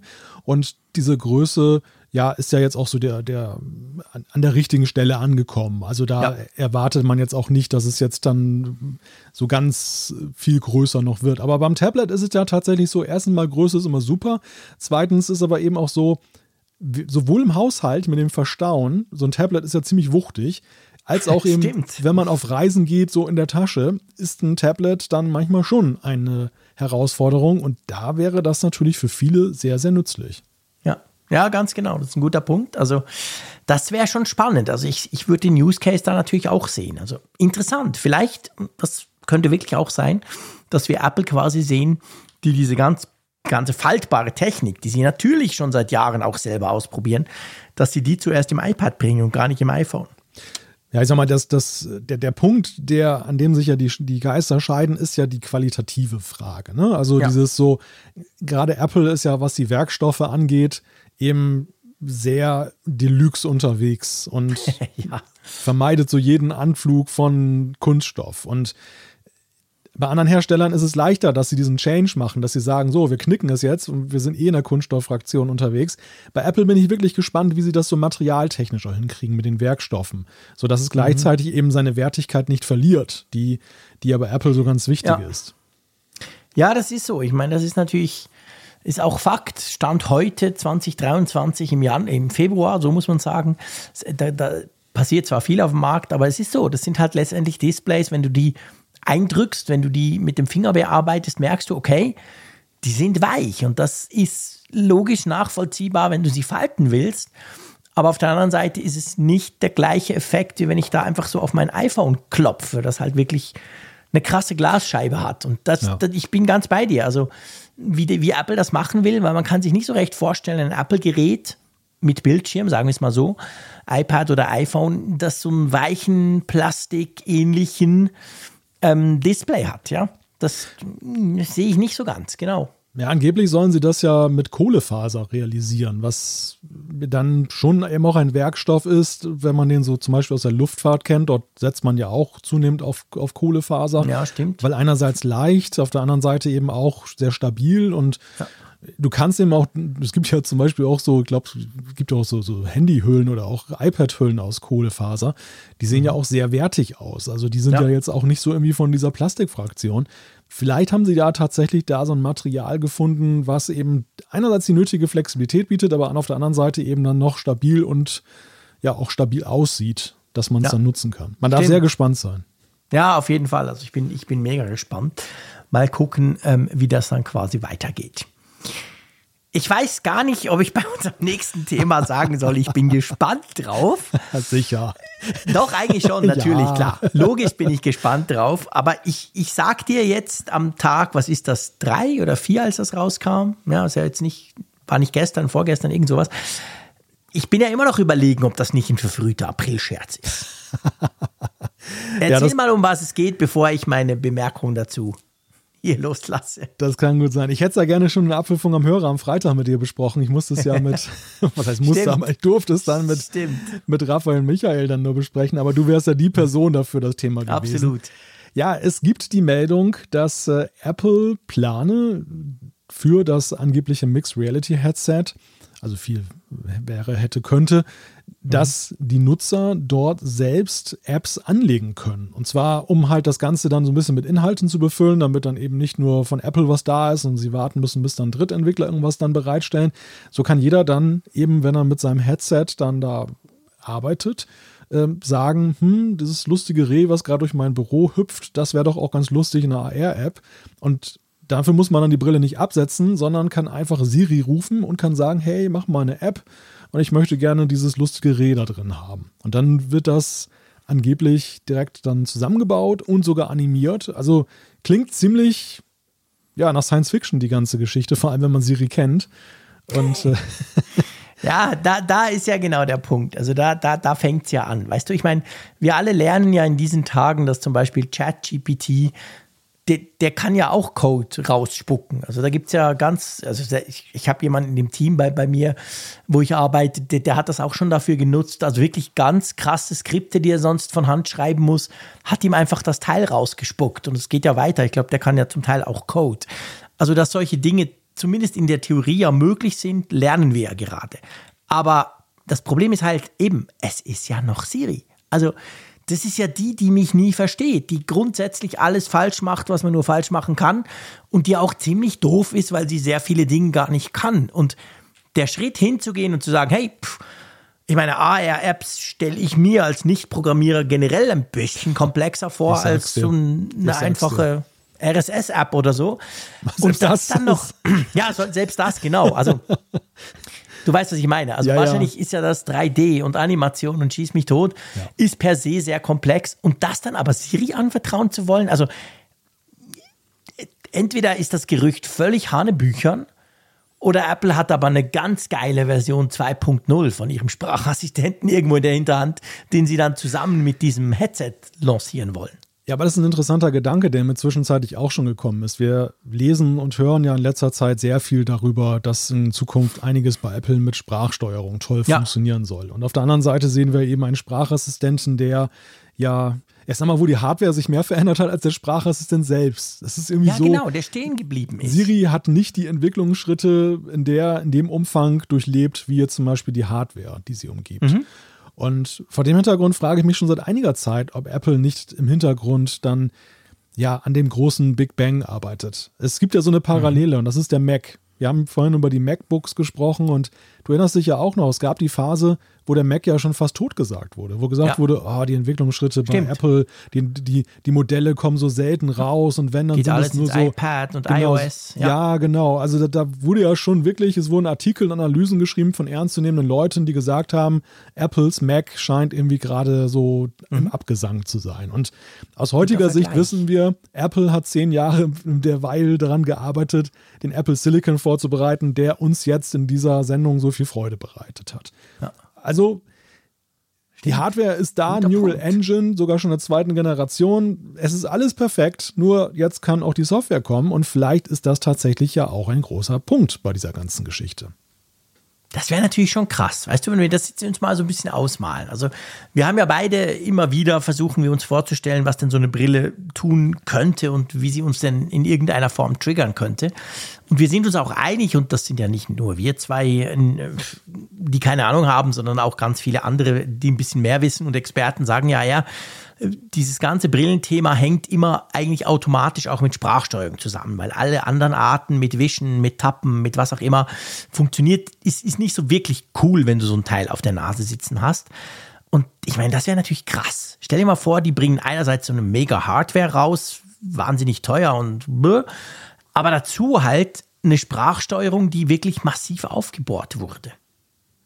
Ja, warum nicht? Ich meine, ja, die ChatGPT kann letzten Endes halt auch Symptom einer Bewegung sein, die da im Hintergrund stattfindet. Und im Moment ist es ja sowieso so, dass sehr viel äh, bei dem KI-Thema passiert, wo man die ganze Zeit dachte, ja, KI, schöne Sonntagsrede, nette Idee. genau. Irgendwann kommt mal der, der Computer von der Enterprise und so weiter, aber im Moment haben wir erstmal nur irgendwie Hardware, die wir nicht brauchen.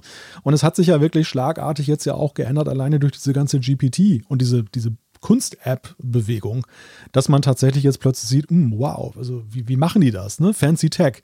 Und ja.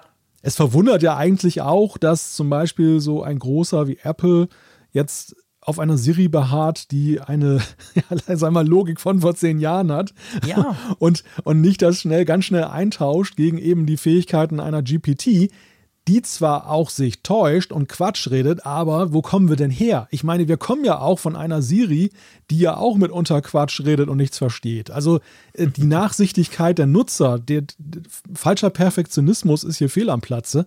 Es kann ja. nur besser werden. Es kann wirklich nur besser ja. werden in der Frage der Natürlichkeit, wie ich mit Computern interagiere, wenn ich eben wirklich mal sehe, ChatGPT auf der einen Seite und Siri, Amazon-Tante und, und Google-Assistent auf der anderen Seite, egal wen du dann nimmst, die sind alle noch mhm. in diesem alten Zeitalter gefangen.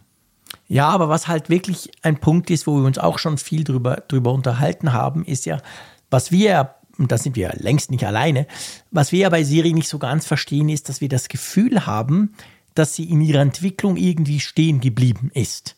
Und ich meine, man kann von der Amazon-Tante halten, was man will, vom, vom Google-System auch, aber was man, was man denen definitiv nicht vorwerfen kann, ist, dass nicht ab und zu neue Features und vor allem neue Möglichkeiten und neue, neue quasi, ich will jetzt nicht sagen Intelligenz, aber dass die entwickeln sich irgendwie weiter. Natürlich ja. auf dem Pfad, ich gebe dir recht, auf dem Pfad mhm. der reinen Sprache, Suchen, Antwort zurück. Aber bei Siri habe ich einfach oft das Gefühl, ja, aber boah, ja, das konntest du vor drei Jahren nicht, aber du kannst es heute immer noch nicht. Was ist denn, was ist in der Zeit passiert? Ich muss ja sagen, bei den Mitbewerbern haben sich meine Maßstäbe mittlerweile auch massiv verschoben. Du weißt, ich habe die seinerzeit gelobt. Ich habe gesagt, die können viel mehr. Es macht mir viel mehr Freude, mit den Amazon-Devices zu interagieren. Datenschutz hin, Datenschutz her. Du hast recht. Es ist einerseits so, dass du das Gefühl hattest, es wird mehr Liebe reingesteckt in der Funktionserweiterung, ja. dass die also immer mehr können aber eben auch wirklich in programmierten Faden. Und äh, ja, die, die, die Verständlichkeit oder das, das Verstehvermögen dieser Geräte schien auch besser zu sein, als ja. das bei Siri über Strecken auch der Fall war und äh, bis heute teilweise so ist. Also ja, das war eine ganze Weile so, dass die da vorausgeprescht sind, aber sie sind nicht ausgeschert in einer Art und Weise, dass ich auch da das Gefühl hatte, dass eine Natürlichkeit da reinkommt. Nein. Und das war, und das war eigentlich so der Moment, wo mich dieses Chat-GPT diese unendlich gehypte Thema, also ich, ich will ja gar nicht das Loblied auf ChatGPT anstimmen, weil da gibt es auch vieles, was kritikwürdig ist und auch nicht perfekt ist. Aber man kann den Dingern schon nicht ab, man kann dem Ding schon nicht absprechen, dass es einen irgendwie fasziniert, wenn du da in den Dialog mit dem Ding eintrittst und wie es dann darauf reagiert. Ja, und zwar genau aus dem Grund, aus dem Grund, dass du, egal wie du anfängst, du kannst quasi auf tausend Arten kannst du den nach irgendwas fragen. Und nicht nur auf die zwei, die programmiert sind. Und da, da bin ich ganz bei dir. Ich meine, da ist Google und Amazon sind da nicht, die sind ein bisschen besser als Siri, fair enough, aber nicht viel. Das ist, ich bin ganz bei dir. Also, weißt du, die Dinge auf meine Einkaufsliste zu tun, ich habe es ja schon oft gesagt. Das ist ja unser Haushalt hält ja dank bringt zusammen. Und das ist ja obwohl wir das jeden Tag brauchen. Aber es ist so stur. Es muss genau so in dieser Abfolge sein, wie es jetzt bei uns im Moment Amazon. Ich bin gerade überlegen, ob ich auf Siri wechseln will. Da werde ich dann auch mal drüber berichten, wenn ich das mache ob wir dann nur noch Mist kaufen. Aber äh, das ist ja verrückt. Und da ist, ich, ich bin ganz bei dir. Ich glaube, der große Teil der Faszination bei ChatGPT läuft sich dahin, dass du dem halt auf tausend Arten sagen kannst, mach mir mal eine Einkaufsliste. Und die funktionieren mehr oder weniger alle. Und das, ich glaube, dort, da, das, ich meine, die versprechen es ja schon lange, Google auch, natürliche Sprache und du musst nicht mehr immer hey, das Hey-Keyword rufen und so. Ja, schon, aber ehrlich gesagt, pff, am Ende des Tages bleibt wenig übrig. Und da, da bin ich also vollkommen deiner Meinung, ja. Hm. Ich finde immer noch, diese intelligenten Assistenten sind weder intelligent noch clever. Sie sind vor allem künstlich und da hat sich leider noch nichts dran getan. Ja, genau. Also ich finde auch die Bezeichnung künstliche Assistentin fände ich besser als smarte ja, ja, Assistentin, wie es, wie es gemeinhin mal bezeichnet wird. Genau. Aber das ist so, was man vor 10, 15 Jahren als smart betrachtet hat. Und aus mhm. heutiger Sicht ist das eigentlich gar nicht mehr smart. Ja. Ja, kommen wir zum Headset zurück. Aber die, die Frage, die ja auch noch im Raum steht, also sag mal, programmiertechnisch, jetzt jenseits von Siri, ist es ja so, es gibt ja schon viele Ansätze von Apple, die darauf hindeuten, dass sie eben genau sowas planen. Es gibt zum Beispiel so eine API, Object Capture API, mhm. die genau das heute schon kann, dass du eben Dinge, die du siehst, fotometrisch vermisst und in 3D-Objekte umwandelst, was irgendwie mhm ja auch schon so ein bisschen Science-Fiction-mäßig daherkommt. Wir haben die LIDAR-Sensoren, die ja auch, wir kennen das mit den Punktemustern und so weiter, was man mit anfangen kann. Also Technik ist da schon en masse da. Aber die Frage, die sich natürlich auch stellt, ist, wer braucht denn das eigentlich? Also ich frage mich immer, so wir beide zum Beispiel. Wenn ich jetzt mhm. eine Kuh auf der Weide sehe, künftig, werde ich dann mein Headset aufsetzen und sagen, oh, diese Kuh digitalisiere ich jetzt für den Jean-Claude, damit er sich die auch mal ins Wohnzimmer zaubern kann. Brauche ich das tatsächlich? Also, ich hoffe, du machst es bei einem Fisch, weil Kühe haben wir selber. Ach so, bei irgendwas, aber, was aber ich die, kenne. Wir haben die schwarz-bunten, ihr habt doch, glaube ich, dann diese braunen meistens, oder? Ja, sorry, also hey, es ist groß, es hat vier Beine, es gibt Milch, also, pff, wo, also sorry, das sind ja Details. Aber okay, ja, ich weiß, was du, ich weiß, worauf du hinaus willst. Ja. Guter Punkt, klar. Aber ich meine, das, ich gebe, ich sag's ja oft, ich habe ja das Problem schon viel früher bei der Brille. Nicht erst mit Siri, die mir Apps macht, sondern ich weiß ja immer noch nicht, wofür ich die Brille ganz generell überhaupt mal auspacken sollte. Also ja, das ist dann der letzte Schritt, dass ich dann erst recht nicht weiß, wofür ich dafür Apps machen lassen soll. Ja, klar. Wobei ich, wobei ich mich da auf der anderen Seite auch wieder dabei ertappe, bei diesem klassischen Phänomen, das kenne ich nicht, deshalb äh, sehe ich keinen Nutzen darin. Es könnte natürlich auch sein, dass es der Vorläufer dessen ist, was wir heute gemeinhin so im Creator-Bereich sehen, so mit tollen Insta-Stories und so weiter. Das künftig ja. macht man das halt mit AR. Und das ja. ist natürlich noch nicht das, der Werkzeugkasten, der, den die Teenies der Zukunft dann nutzen werden, aber es ist der Vorläufer, der technische, Klar. der im nächsten Schritt dann halt so miniaturisiert wird, dass dann künftig keine Stories mehr gemacht ja. werden, sondern, oder das werden doch Stories, aber mit AR gemacht. Absolut. Das, ich meine, ist genau der Punkt. Wir reden ja hier von Gerüchten. Und wir alle wissen Gerüchte. Es könnte ja auch nur sein, dass du dem, diesem Headset per Sprache eben sagen kannst, zeichne was auf, tu es irgendwie digitalisieren, mach ein bisschen 3D, Papipapo drum mit deinen 3000 Kameras und dann mach eine Story draus. Genau. Punkt. Also weißt du, dann ist es vielleicht nicht, das heißt vielleicht so, so wie App, aber es ist gar keine App, wie wir uns das im Moment vorstellen. Also das kann ja alles sein letztendlich. Aber ich fände es natürlich schon cool, die Idee, die wir jetzt ein bisschen entwickelt haben, dass, dass, wir, dass wir damit quasi als Abfallprodukt von diesem geilen Headset vielleicht einen besseren Sprachassistenten kriegen würden. Das wäre schon schön. Du siehst, ich habe die Hoffnung noch nicht komplett aufgegeben. Ja, so haben wir wenigstens ein bisschen Hoffnung gestiftet mit dieser Meldung. Ja, genau. Wir haben ja keine Ahnung, ob sich das in irgendeiner Form bewahrheitet. Vielleicht erzählen wir auch nur kompletten Mist, aber. Ja, gut, ich meine, man muss es nicht unbedingt nur im Headset, im Kontext des Headsets sehen, aber ich glaube, die Frage, wie es mit den Sprachassistenten weitergeht, stellt sich in diesem Jahr ja. mehr, mehr denn je. Wir haben Absolut. sie die ganze Zeit schon gestellt. Aber ich denke mal, jetzt kommt zum Schwur. Diese, ja. diese Sprache ist denn weitere zehn Jahre geht das nicht so weiter. Da muss nee. jetzt wirklich mal was passieren. Ja, nee, das ist so. Da, da, da bin ich, also da bin ich ganz, ganz deiner Meinung. Und da sind, da sind wir auch nicht allein mit dieser Meinung. Das ist der Punkt. Da, da muss jetzt was passieren und vielleicht ist dieses Jahr das Jahr, wo es eben, wo es wirklich bricht, wo irgendwas ganz anderes kommt oder wo wir einfach die Dinger ganz anders erleben werden. Ja, wäre eine Überraschung, wenn es ausgerechnet von Apple kommen würde, dieser Umbruch. Aber pff, du, who knows? Mal schauen. Ja, mal schauen. Apropos Umbruch. Stimmt, großer Umbruch, großer Umbruch in der Welt der Regulierung. Ja, wir haben ja in den letzten Monaten viel darüber gesprochen. Die Europäische Union hat ja den Digital Markets Act auf den Weg gebracht, der mhm. künftig greift, der die Gatekeeper, äh, darunter auch Apple und Google, so ein bisschen an die Hand nimmt und ihnen sagt, so geht's nicht weiter, dass ja. ihr zum Beispiel jetzt bei den App Stores dann ja dafür sorgt, dass da nicht jeder reinkommt oder bestimmte Erwartungen habt, dass ihr eure eigenen Apps in den Vordergrund rückt und, und, und. Es geht also um Wettbewerb. Und das Interessante ist, im Stammland von Apple und Google, den USA, da tut sich jetzt in der Beziehung auch etwas und Europa scheint auch ein wenig Vorbildfunktion zu haben. Es gibt nämlich heute aktuell die Meldung, dass das US-Handelsministerium einen Bericht vorgelegt hat. 48 Seiten ist der stark und der kommt zu einem relativ klaren Urteil mit sehr deutlichen Worten für eine Behörde und mhm. vor allem auch für politische Kontexte. Dort heißt es nämlich wörtlich, dass die mobilen App Stores und namentlich werden auch Apple und Google genannt, schädlich für Verbraucher und Entwickler seien und dass da Regulierung dringend anzuraten ist. Ja, und das tönt doch sehr, sehr so ähnlich, wie das die EU eigentlich begründet hat, mehr oder weniger mit den gleichen Worten. Und die EU hat ja dann auch Taten folgen lassen, du hast es gerade gesagt. Ähm, wie realistisch ist das? Kann man das abschätzen? Ich meine, es ist ja schön, wenn das US-Handelsministerium das jetzt mal sagt, aber wie könnte es da jetzt weitergehen? Ja, also politisch ist, glaube ich, in den USA die Lage schon so, dass auch parteiübergreifend mit dem Silicon Valley man so ein bisschen auf Kriegsfuß steht in der Frage, ja, wie die sich stimmt. da entwickeln.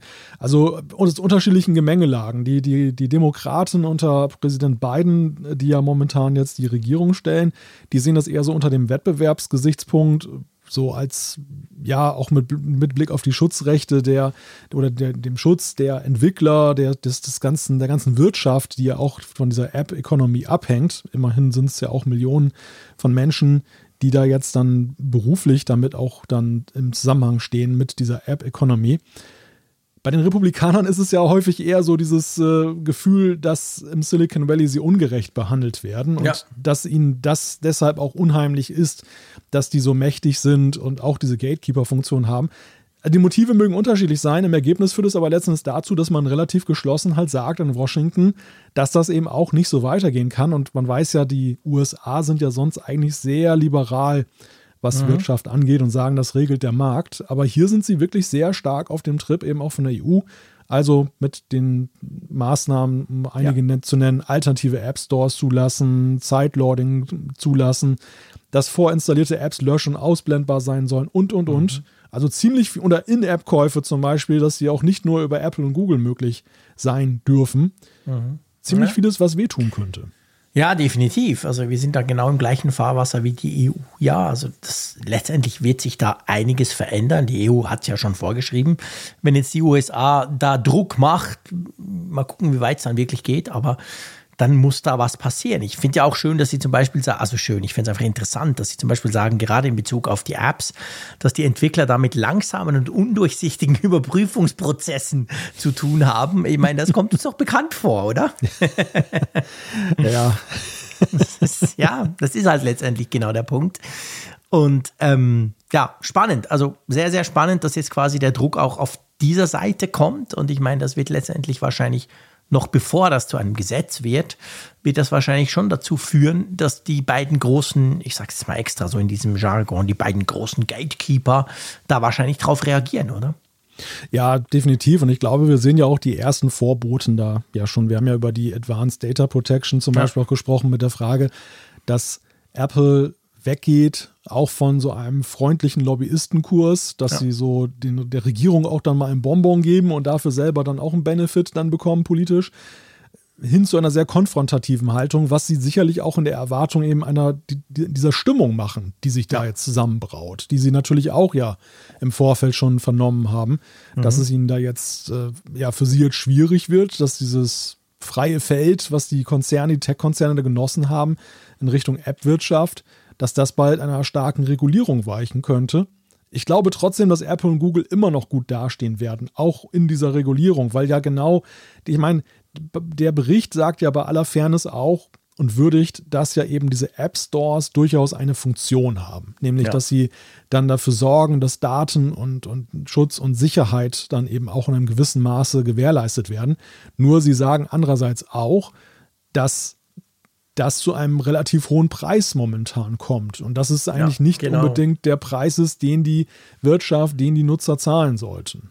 Ja. Ja, ganz genau. Also das ist letztendlich ihre Aufwiegung. Sie, sie erkennen den App Stores schon eine, eine Datenschutz- und überhaupt eine Schutzfunktion zu, aber sagen halt genau, der Preis sei zu hoch da, dafür quasi und wollen halt, dass der Nutzer das quasi selber auch entscheiden kann, ob er sich jetzt darauf einlässt, eine App äh, per Sideloading drauf zu knallen mit allen Risiken, die das natürlich mit sich bringt, oder halt, dass er sagt, nee, ich bin ganz froh, ich lade es nur offiziell runter, da habe ich eine gewisse Sicherheit.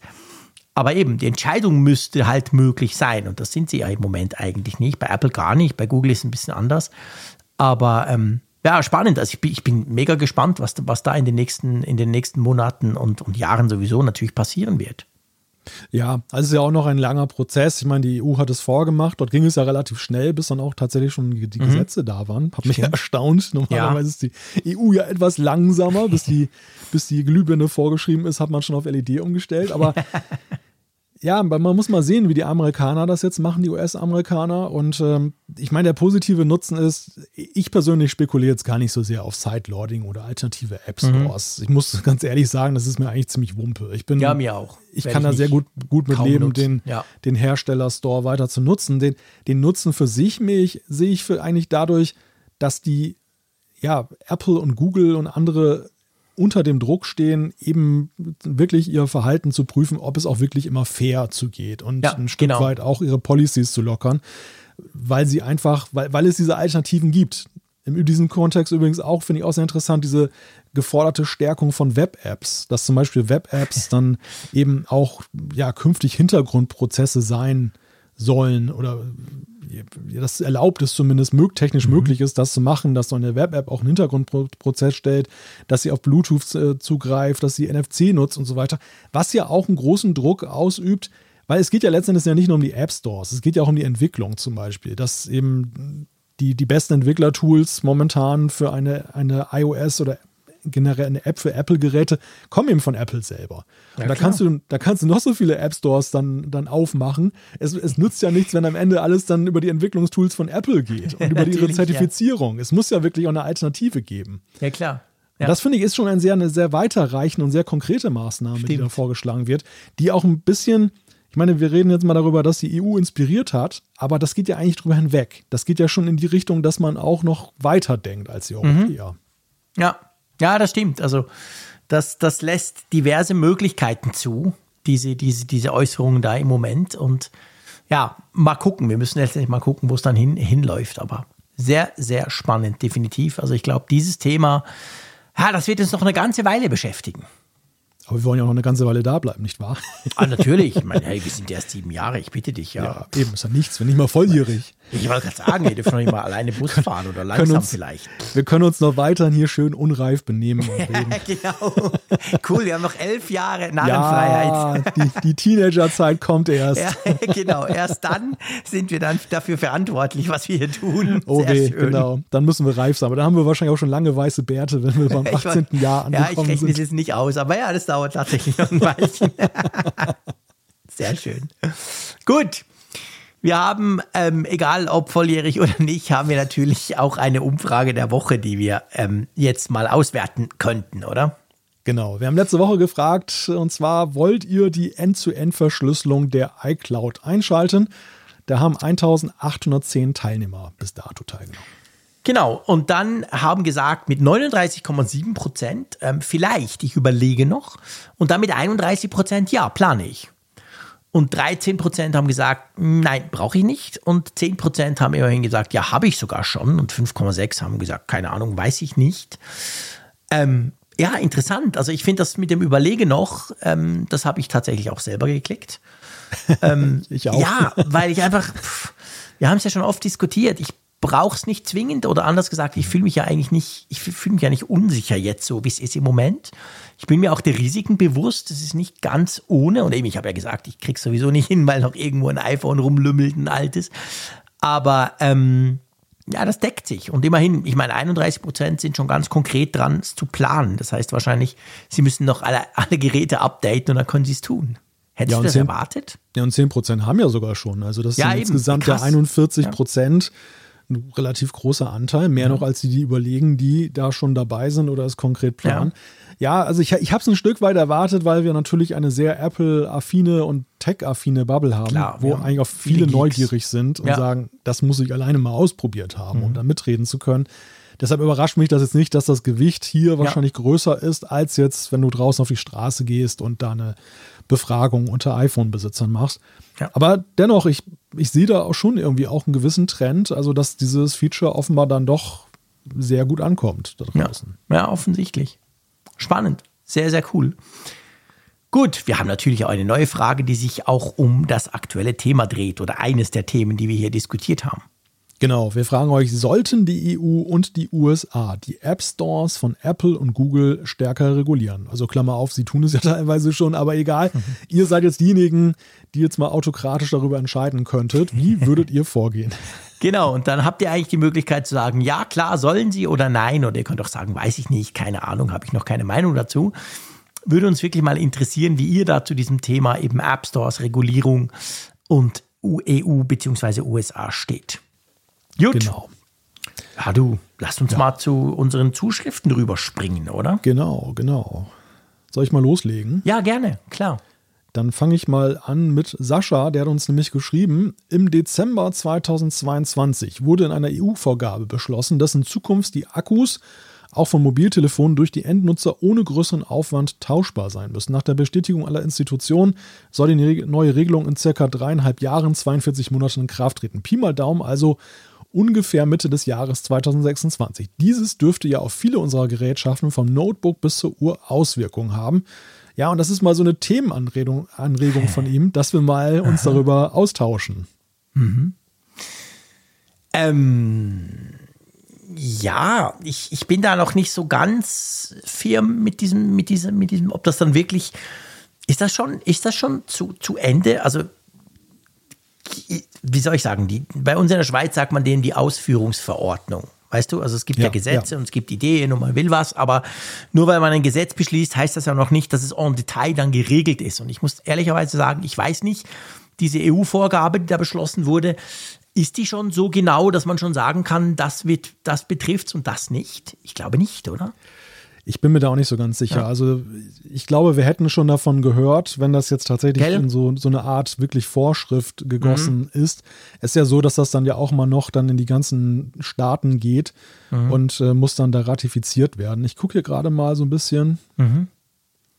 Weil ich meine, ich kann ja noch ein bisschen weiterreden, während du guckst. Ja. Ähm, der Punkt ist ja der, Notebook ist ja noch eines, also ja, Notebook. Und dann sage ich mal, wir haben auf der, vielleicht auf der einen Seite haben wir die Notebooks, wo man sich vorstellen kann, ja, könnte man grundsätzlich tun. Und das andere ist dann die Uhr, wo man wirklich dann sagen muss, ja, nee, also pff, willst du die Uhr, die dann doppelt so fett ist oder so. Ich muss ja generell sagen, und das, das habe ich schon oft gesagt, aber ich sage es jetzt hier, weil, weil du, Sascha, das natürlich ganz konkret auch danach fragst. Ich halte wenig von dieser Vorgabe, weil ich erinnere mich an die 2000er Jahre, das ist der Vorteil des Alters. So die ganzen Nokia-Zeiten, wo wir alle unsere Nokia 6110, 3110 und was auch immer hatten. Und bei denen war es ja so, du konntest ja immer den Akku tauschen. Es war aber auch so, und da gibt es auch offizielle Zahlen, das ist nicht der Frick, der ein bisschen rumguckt, dass das kaum jemand gemacht hat. Also es war kaum jemand so, der dann nach drei Jahren gesagt hat, ne, ich kaufe mir kein neues Nokia, sondern ich kaufe mir einen neuen Akku für 20 Franken. Und ich weiß nicht, ob es heute anders wäre. Natürlich kann man sagen, wir machen mehr mit den Smartphones. Die Akkus werden wahrscheinlich dadurch deutlich stärker beansprucht. Sprich letztendlich, das Gerät ist noch so toll, der Akku aber schon nicht mehr. Hm, muss ich das tauschen können selber? Äh, pff, ich weiß nicht, ob man da nicht eine riesige Geschichte aufbaut, ohne dass das wirklich etwas ist, was jetzt der, der, der normale Konsument wirklich will. Oder wie siehst ja. du das, Malte? Ja, das ist in der Tat die Frage und es ist natürlich auch wiederum zu prüfen, inwieweit es wirklich dann auch, ja, ist es, hat es so einen rigiden verbindlichen Status wie jetzt der, der Kabelanschluss künftig ja. mit USB-C oder sind es eher so Zielvorgaben, die man mit ein paar Tricks und Adaptern vielleicht auch irgendwie oder Ausgleichsmaßnahmen dann, dann austricksen kann? Es ist tatsächlich so, Ende des Jahres haben sich die EU-Staaten und die Unterhändler vom EU-Parlament schon mal so darauf geeinigt, wie sie es machen wollen. Es soll wohl tatsächlich so sein, dass das jetzt auch in ein Gesetz gegossen wird, das sei nur noch Formsache. Mhm. Ja, und da muss man mal sehen, was da letzten Endes dabei rauskommt. Mhm. Ja. Eben, ich, ich finde das so ein bisschen, pff, klar, die Idee ist, ist sexy. Ich fahre quasi nach Berlin. Ich weiß, ich bin irgendwie 18, 19 Stunden unterwegs. Ich nehme einen Ersatzakku mit und, und tausche den dann quasi. Aber im Wissen natürlich, dass mein iPhone, wenn ich es jetzt nehme und wenn ich den Akku tauschbar mache, ist er wahrscheinlich ein Drittel, hat er ein Drittel weniger Akkukapazität.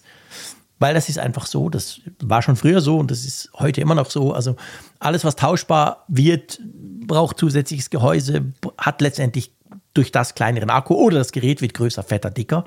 Und ich weiß halt nicht, ob das sich die Leute so bewusst sind. Von den Politikern will ich ja gar nicht reden. Die wissen ja sehr oft, wenn es um Digitalität geht, sowieso nicht, von was sie reden. Ob das wirklich der Weg ist, ob wir da überhaupt hinwollen, weißt du? Also Ja, ich sage ja. ganz klar, ich will kein fetteres iPhone. Ich will aber vor allem auch kein iPhone, das einen kleineren Akku hat, nur damit ich ihn selber tauschen kann. Schwachsinn brauche ich nicht. Ja, es ist, also ich glaube, diese ganze Entwicklung ist sehr davon bestimmt, dass in der Politik davon ausgegangen wird, dass die Bevölkerung eben den starken Wunsch nach Ja. deutlich besserer Nachhaltigkeit hat und dass man sich da auf der sicheren Seite wähnt und ja, vielleicht eben auch noch allen Beteiligten gar nicht klar ist, eben diese von dir beschriebenen Konsequenzen, die daraus erwachsen, dass das eben nicht so eine Sache ist, wo man unbedingt den gleichen, die gleichen Annehmlichkeiten der Gegenwart hat und äh, dann ist es halt nur tauschbar, sondern dass es eben auch einen Preis dafür gibt, den man zahlen muss. Und ich glaube, da, da sind wir wieder bei dem Thema Konfrontation der Hersteller mit der Politik, dass die auch da dafür trommeln werden, dass die Bevölkerung ihre Unzufriedenheit, ihre potenzielle zum Ausdruck bringt und dass solche Regelungen dann auch vielleicht wieder in Frage gestellt werden. Wobei andererseits gebe ich zu bedenken, es wird natürlich auch häufig im Vorfeld wild getrommelt. Ich sage nur Ja. die Glühbirne, die berühmt-berüchtigte. Was dann war das dann ein, eine Lösung. Ja, klar. was war das ein Drama seiner Zeit, als dann gesagt wurde, die soll schrittweise abgeschafft werden? Und ja, wie selbstverständlich ist das jetzt heute? Heute redet da kein Mensch mehr drüber. Und die LEDs sind ja tatsächlich auch infolge des Druckes des, des, des Regulativen ja auch besser noch geworden. Ja. Also wesentlich besser in kürzerer Zeit, als es die ganze Zeit vorher Stimmt. geworden sind. Stimmt. Weshalb die Leute auch gesagt haben, oh, LEDs und der Schrott, schlechtes Licht. Naja, und plötzlich ging es dann doch. Und ja, heute redet da kaum noch einer drüber. Ja, ja, das ist, das ist ganz ein guter Punkt. Das darf man natürlich auch nicht vergessen. Also da sind vielleicht ja Lösungen, die dann kommen, die wir im Moment noch gar nicht auf dem Schirm haben oder uns gar nicht vorstellen können oder so. Absolut, fair enough. Also das, das, das, das will ich auch gar nicht gesagt haben. Also vielleicht gibt es da eine Aber die- andere Lösung als damals, sage ich jetzt mal. Aber die Frage ist natürlich schon die, ob denn das Nutzungsverhalten der Menschen sich auch dem anpasst. Also ich finde, ja, viele finden das irgendwie sexy, dass sie sagen, ja, austauschen, dann kann ich mein Telefon zehn Jahre benutzen. Aber scheitert es denn bislang am, am Akku oder scheitert es nicht eigentlich eher daran, dass man Lust hat, das Neueste Mhm. Genau zu haben. Ja. und dann wieder irgendwie, oder dass das eben nicht mithalten kann mit neuen Diensten, die es gibt und Ja. dann braucht man eben das neueste Smartphone. Warum wollen Jugendliche immer das größte, neueste Smartphone haben? Warum nehmen die nicht ein schönes altes? Also genau Mhm. aus dem Grunde, weil die neuesten Apps und die ganzen tollen Sachen, die, die sie eben schick finden, dann eben dann performante Hardware brauchen. Ja. Und, Ja. da ist der Akku dann noch so eine Nebensache. Also wie gesagt, ich halte das für einen schönen Gedanken, aber ich glaube, dass sich viele dann noch keinen Kopf drüber gemacht haben, Ja. welche Konsequenzen das tatsächlich hat. Ja, das glaube ich auch. Das genau das, da sind wir absolut einer Meinung. Das ist auch genau meine Idee oder meine Befürchtung, dass man halt sich noch gar keine Gedanken gemacht hat, was heißt denn das dann konkret? Und ähm, ja, eben, dass die Bevölkerung da vielleicht nicht so begeistert mitzieht, wenn ihr bewusst wird, was das vielleicht heißt. Aber hey, mal abwarten, auch das ein Thema, das wir wahrscheinlich noch nicht zu Ende diskutiert haben, ziemlich sicher nicht. Also wir haben noch einiges vor in den nächsten, ich sage jetzt mal überschaubaren sieben Jahren. Ähm, da wird noch einiges passieren, wer weiß, wie das dann ganz, alles ganz aussieht. Aber ich würde sagen, diese eine Folge da, diese eine kleine 365, die könnten wir jetzt langsam zu einem Abschluss bringen, oder? Ja, genau. Ist ja auch schon spät. Wir sind ja längst schon im neuen Tag angekommen. Sehr spät. Es kommt mir verrückt vor, dass ich vor irgendwie vier Stunden noch in Berlin war. Das ist irgendwie völlig crazy. Also das ist, ist irgendwie da, Es, da, ist, da. es, es kommt dann immer verrückt vor, wenn man in Berlin war. Ja, okay, okay. Das ist ein guter Punkt. Sehr guter Punkt. Okay, stimmt natürlich. Vor allem auch die freundlichen Taxifahrer. Absolutes Ah, Highlight jedes ja. Mal wieder. Aber, ähm, und der lustige, ich meine, der lustige Flughafen, da könnten wir ja auch stundenlang drüber diskutieren. Meine Güte. Also ich hatte schwer den, es war das erste Mal, ich war noch nie an diesem neuen BER-Flughafen. Und ähm, ich muss ja sagen, also man hat ja gesagt, die Bausünden wurden mehr oder weniger behoben, aber ich behaupte jetzt einfach mal, ohne groß rumzusuchen, habe ich schon noch einige gefunden. So merkwürdige Treppen, die irgendwo hingehen, aber wo es dann runter keine gibt. Also es, es, gibt diverse Dinge, wo ich so dachte, wow, was ist denn das zum Geier? Aber das ist vielleicht ein andermal, können wir darüber lästern. Bist du so eine Rolltreppe hochgefahren, die in der Mitte endete plötzlich, oder? Ja, nee, aber zum Beispiel ganz konkret. Also du, du fährst dann da in den ersten Stock, weil du dort oben ja. essen kannst. Und du merkst dann, okay, es gibt auf zwei Seiten Rolltreppen, die hochführen, das ist ja cool. Aber irgendwann willst du ja runter zu den Gates und dann merkst du, da gibt es keine Rolltreppe. Platz wäre aber genug gewesen. Also du merkst genau, äh, okay, man hätte da statt eine Rolltreppe und zwei manuelle, also normale Treppen, hätte man auch zwei Rolltreppen machen können und zwei normale Treppen. Und da musst du quasi wirklich, wenn du jetzt, ich hatte viel Gepäck und du weißt ja, ich war auch müde und so, da musst du wirklich den Lift suchen gehen. Der ist dann ganz woanders. Und das gibt so ein paar Dinge, wo ich denke, hm, das habe ich bisher noch in keinem Flughafen so gesehen. Sehr schön. Ja, witzig. Aber okay, das für ein andermal vielleicht, vielleicht auch nicht. Vielleicht breiten wir besser den Mantel des Schweigens drüber, aber ich schlage vor, ja, das war es jetzt mit Apfelfunk 365.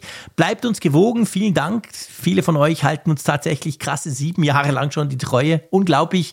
Wenn es weniger ist, ist auch toll. Also vielen Dank für eure tollen Zuschriften und überhaupt euren Zuspruch, den ihr immer zu dieser Sendung habt. Ja, auch ja. hat man heute wieder gesehen mit diesem verrückten, schafft's der Frick oder nicht.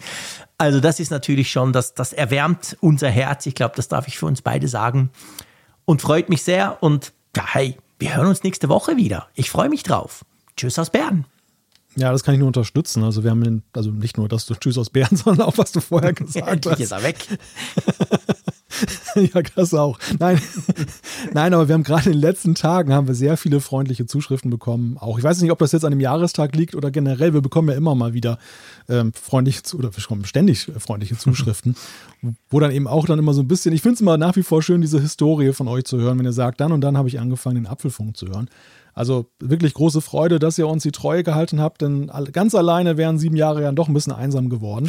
Und ja, wir hören uns, wenn ihr wollt, nächste Woche wieder. Auf die nächsten sieben Jahre. Bis dann. Tschüss von der Nordsee.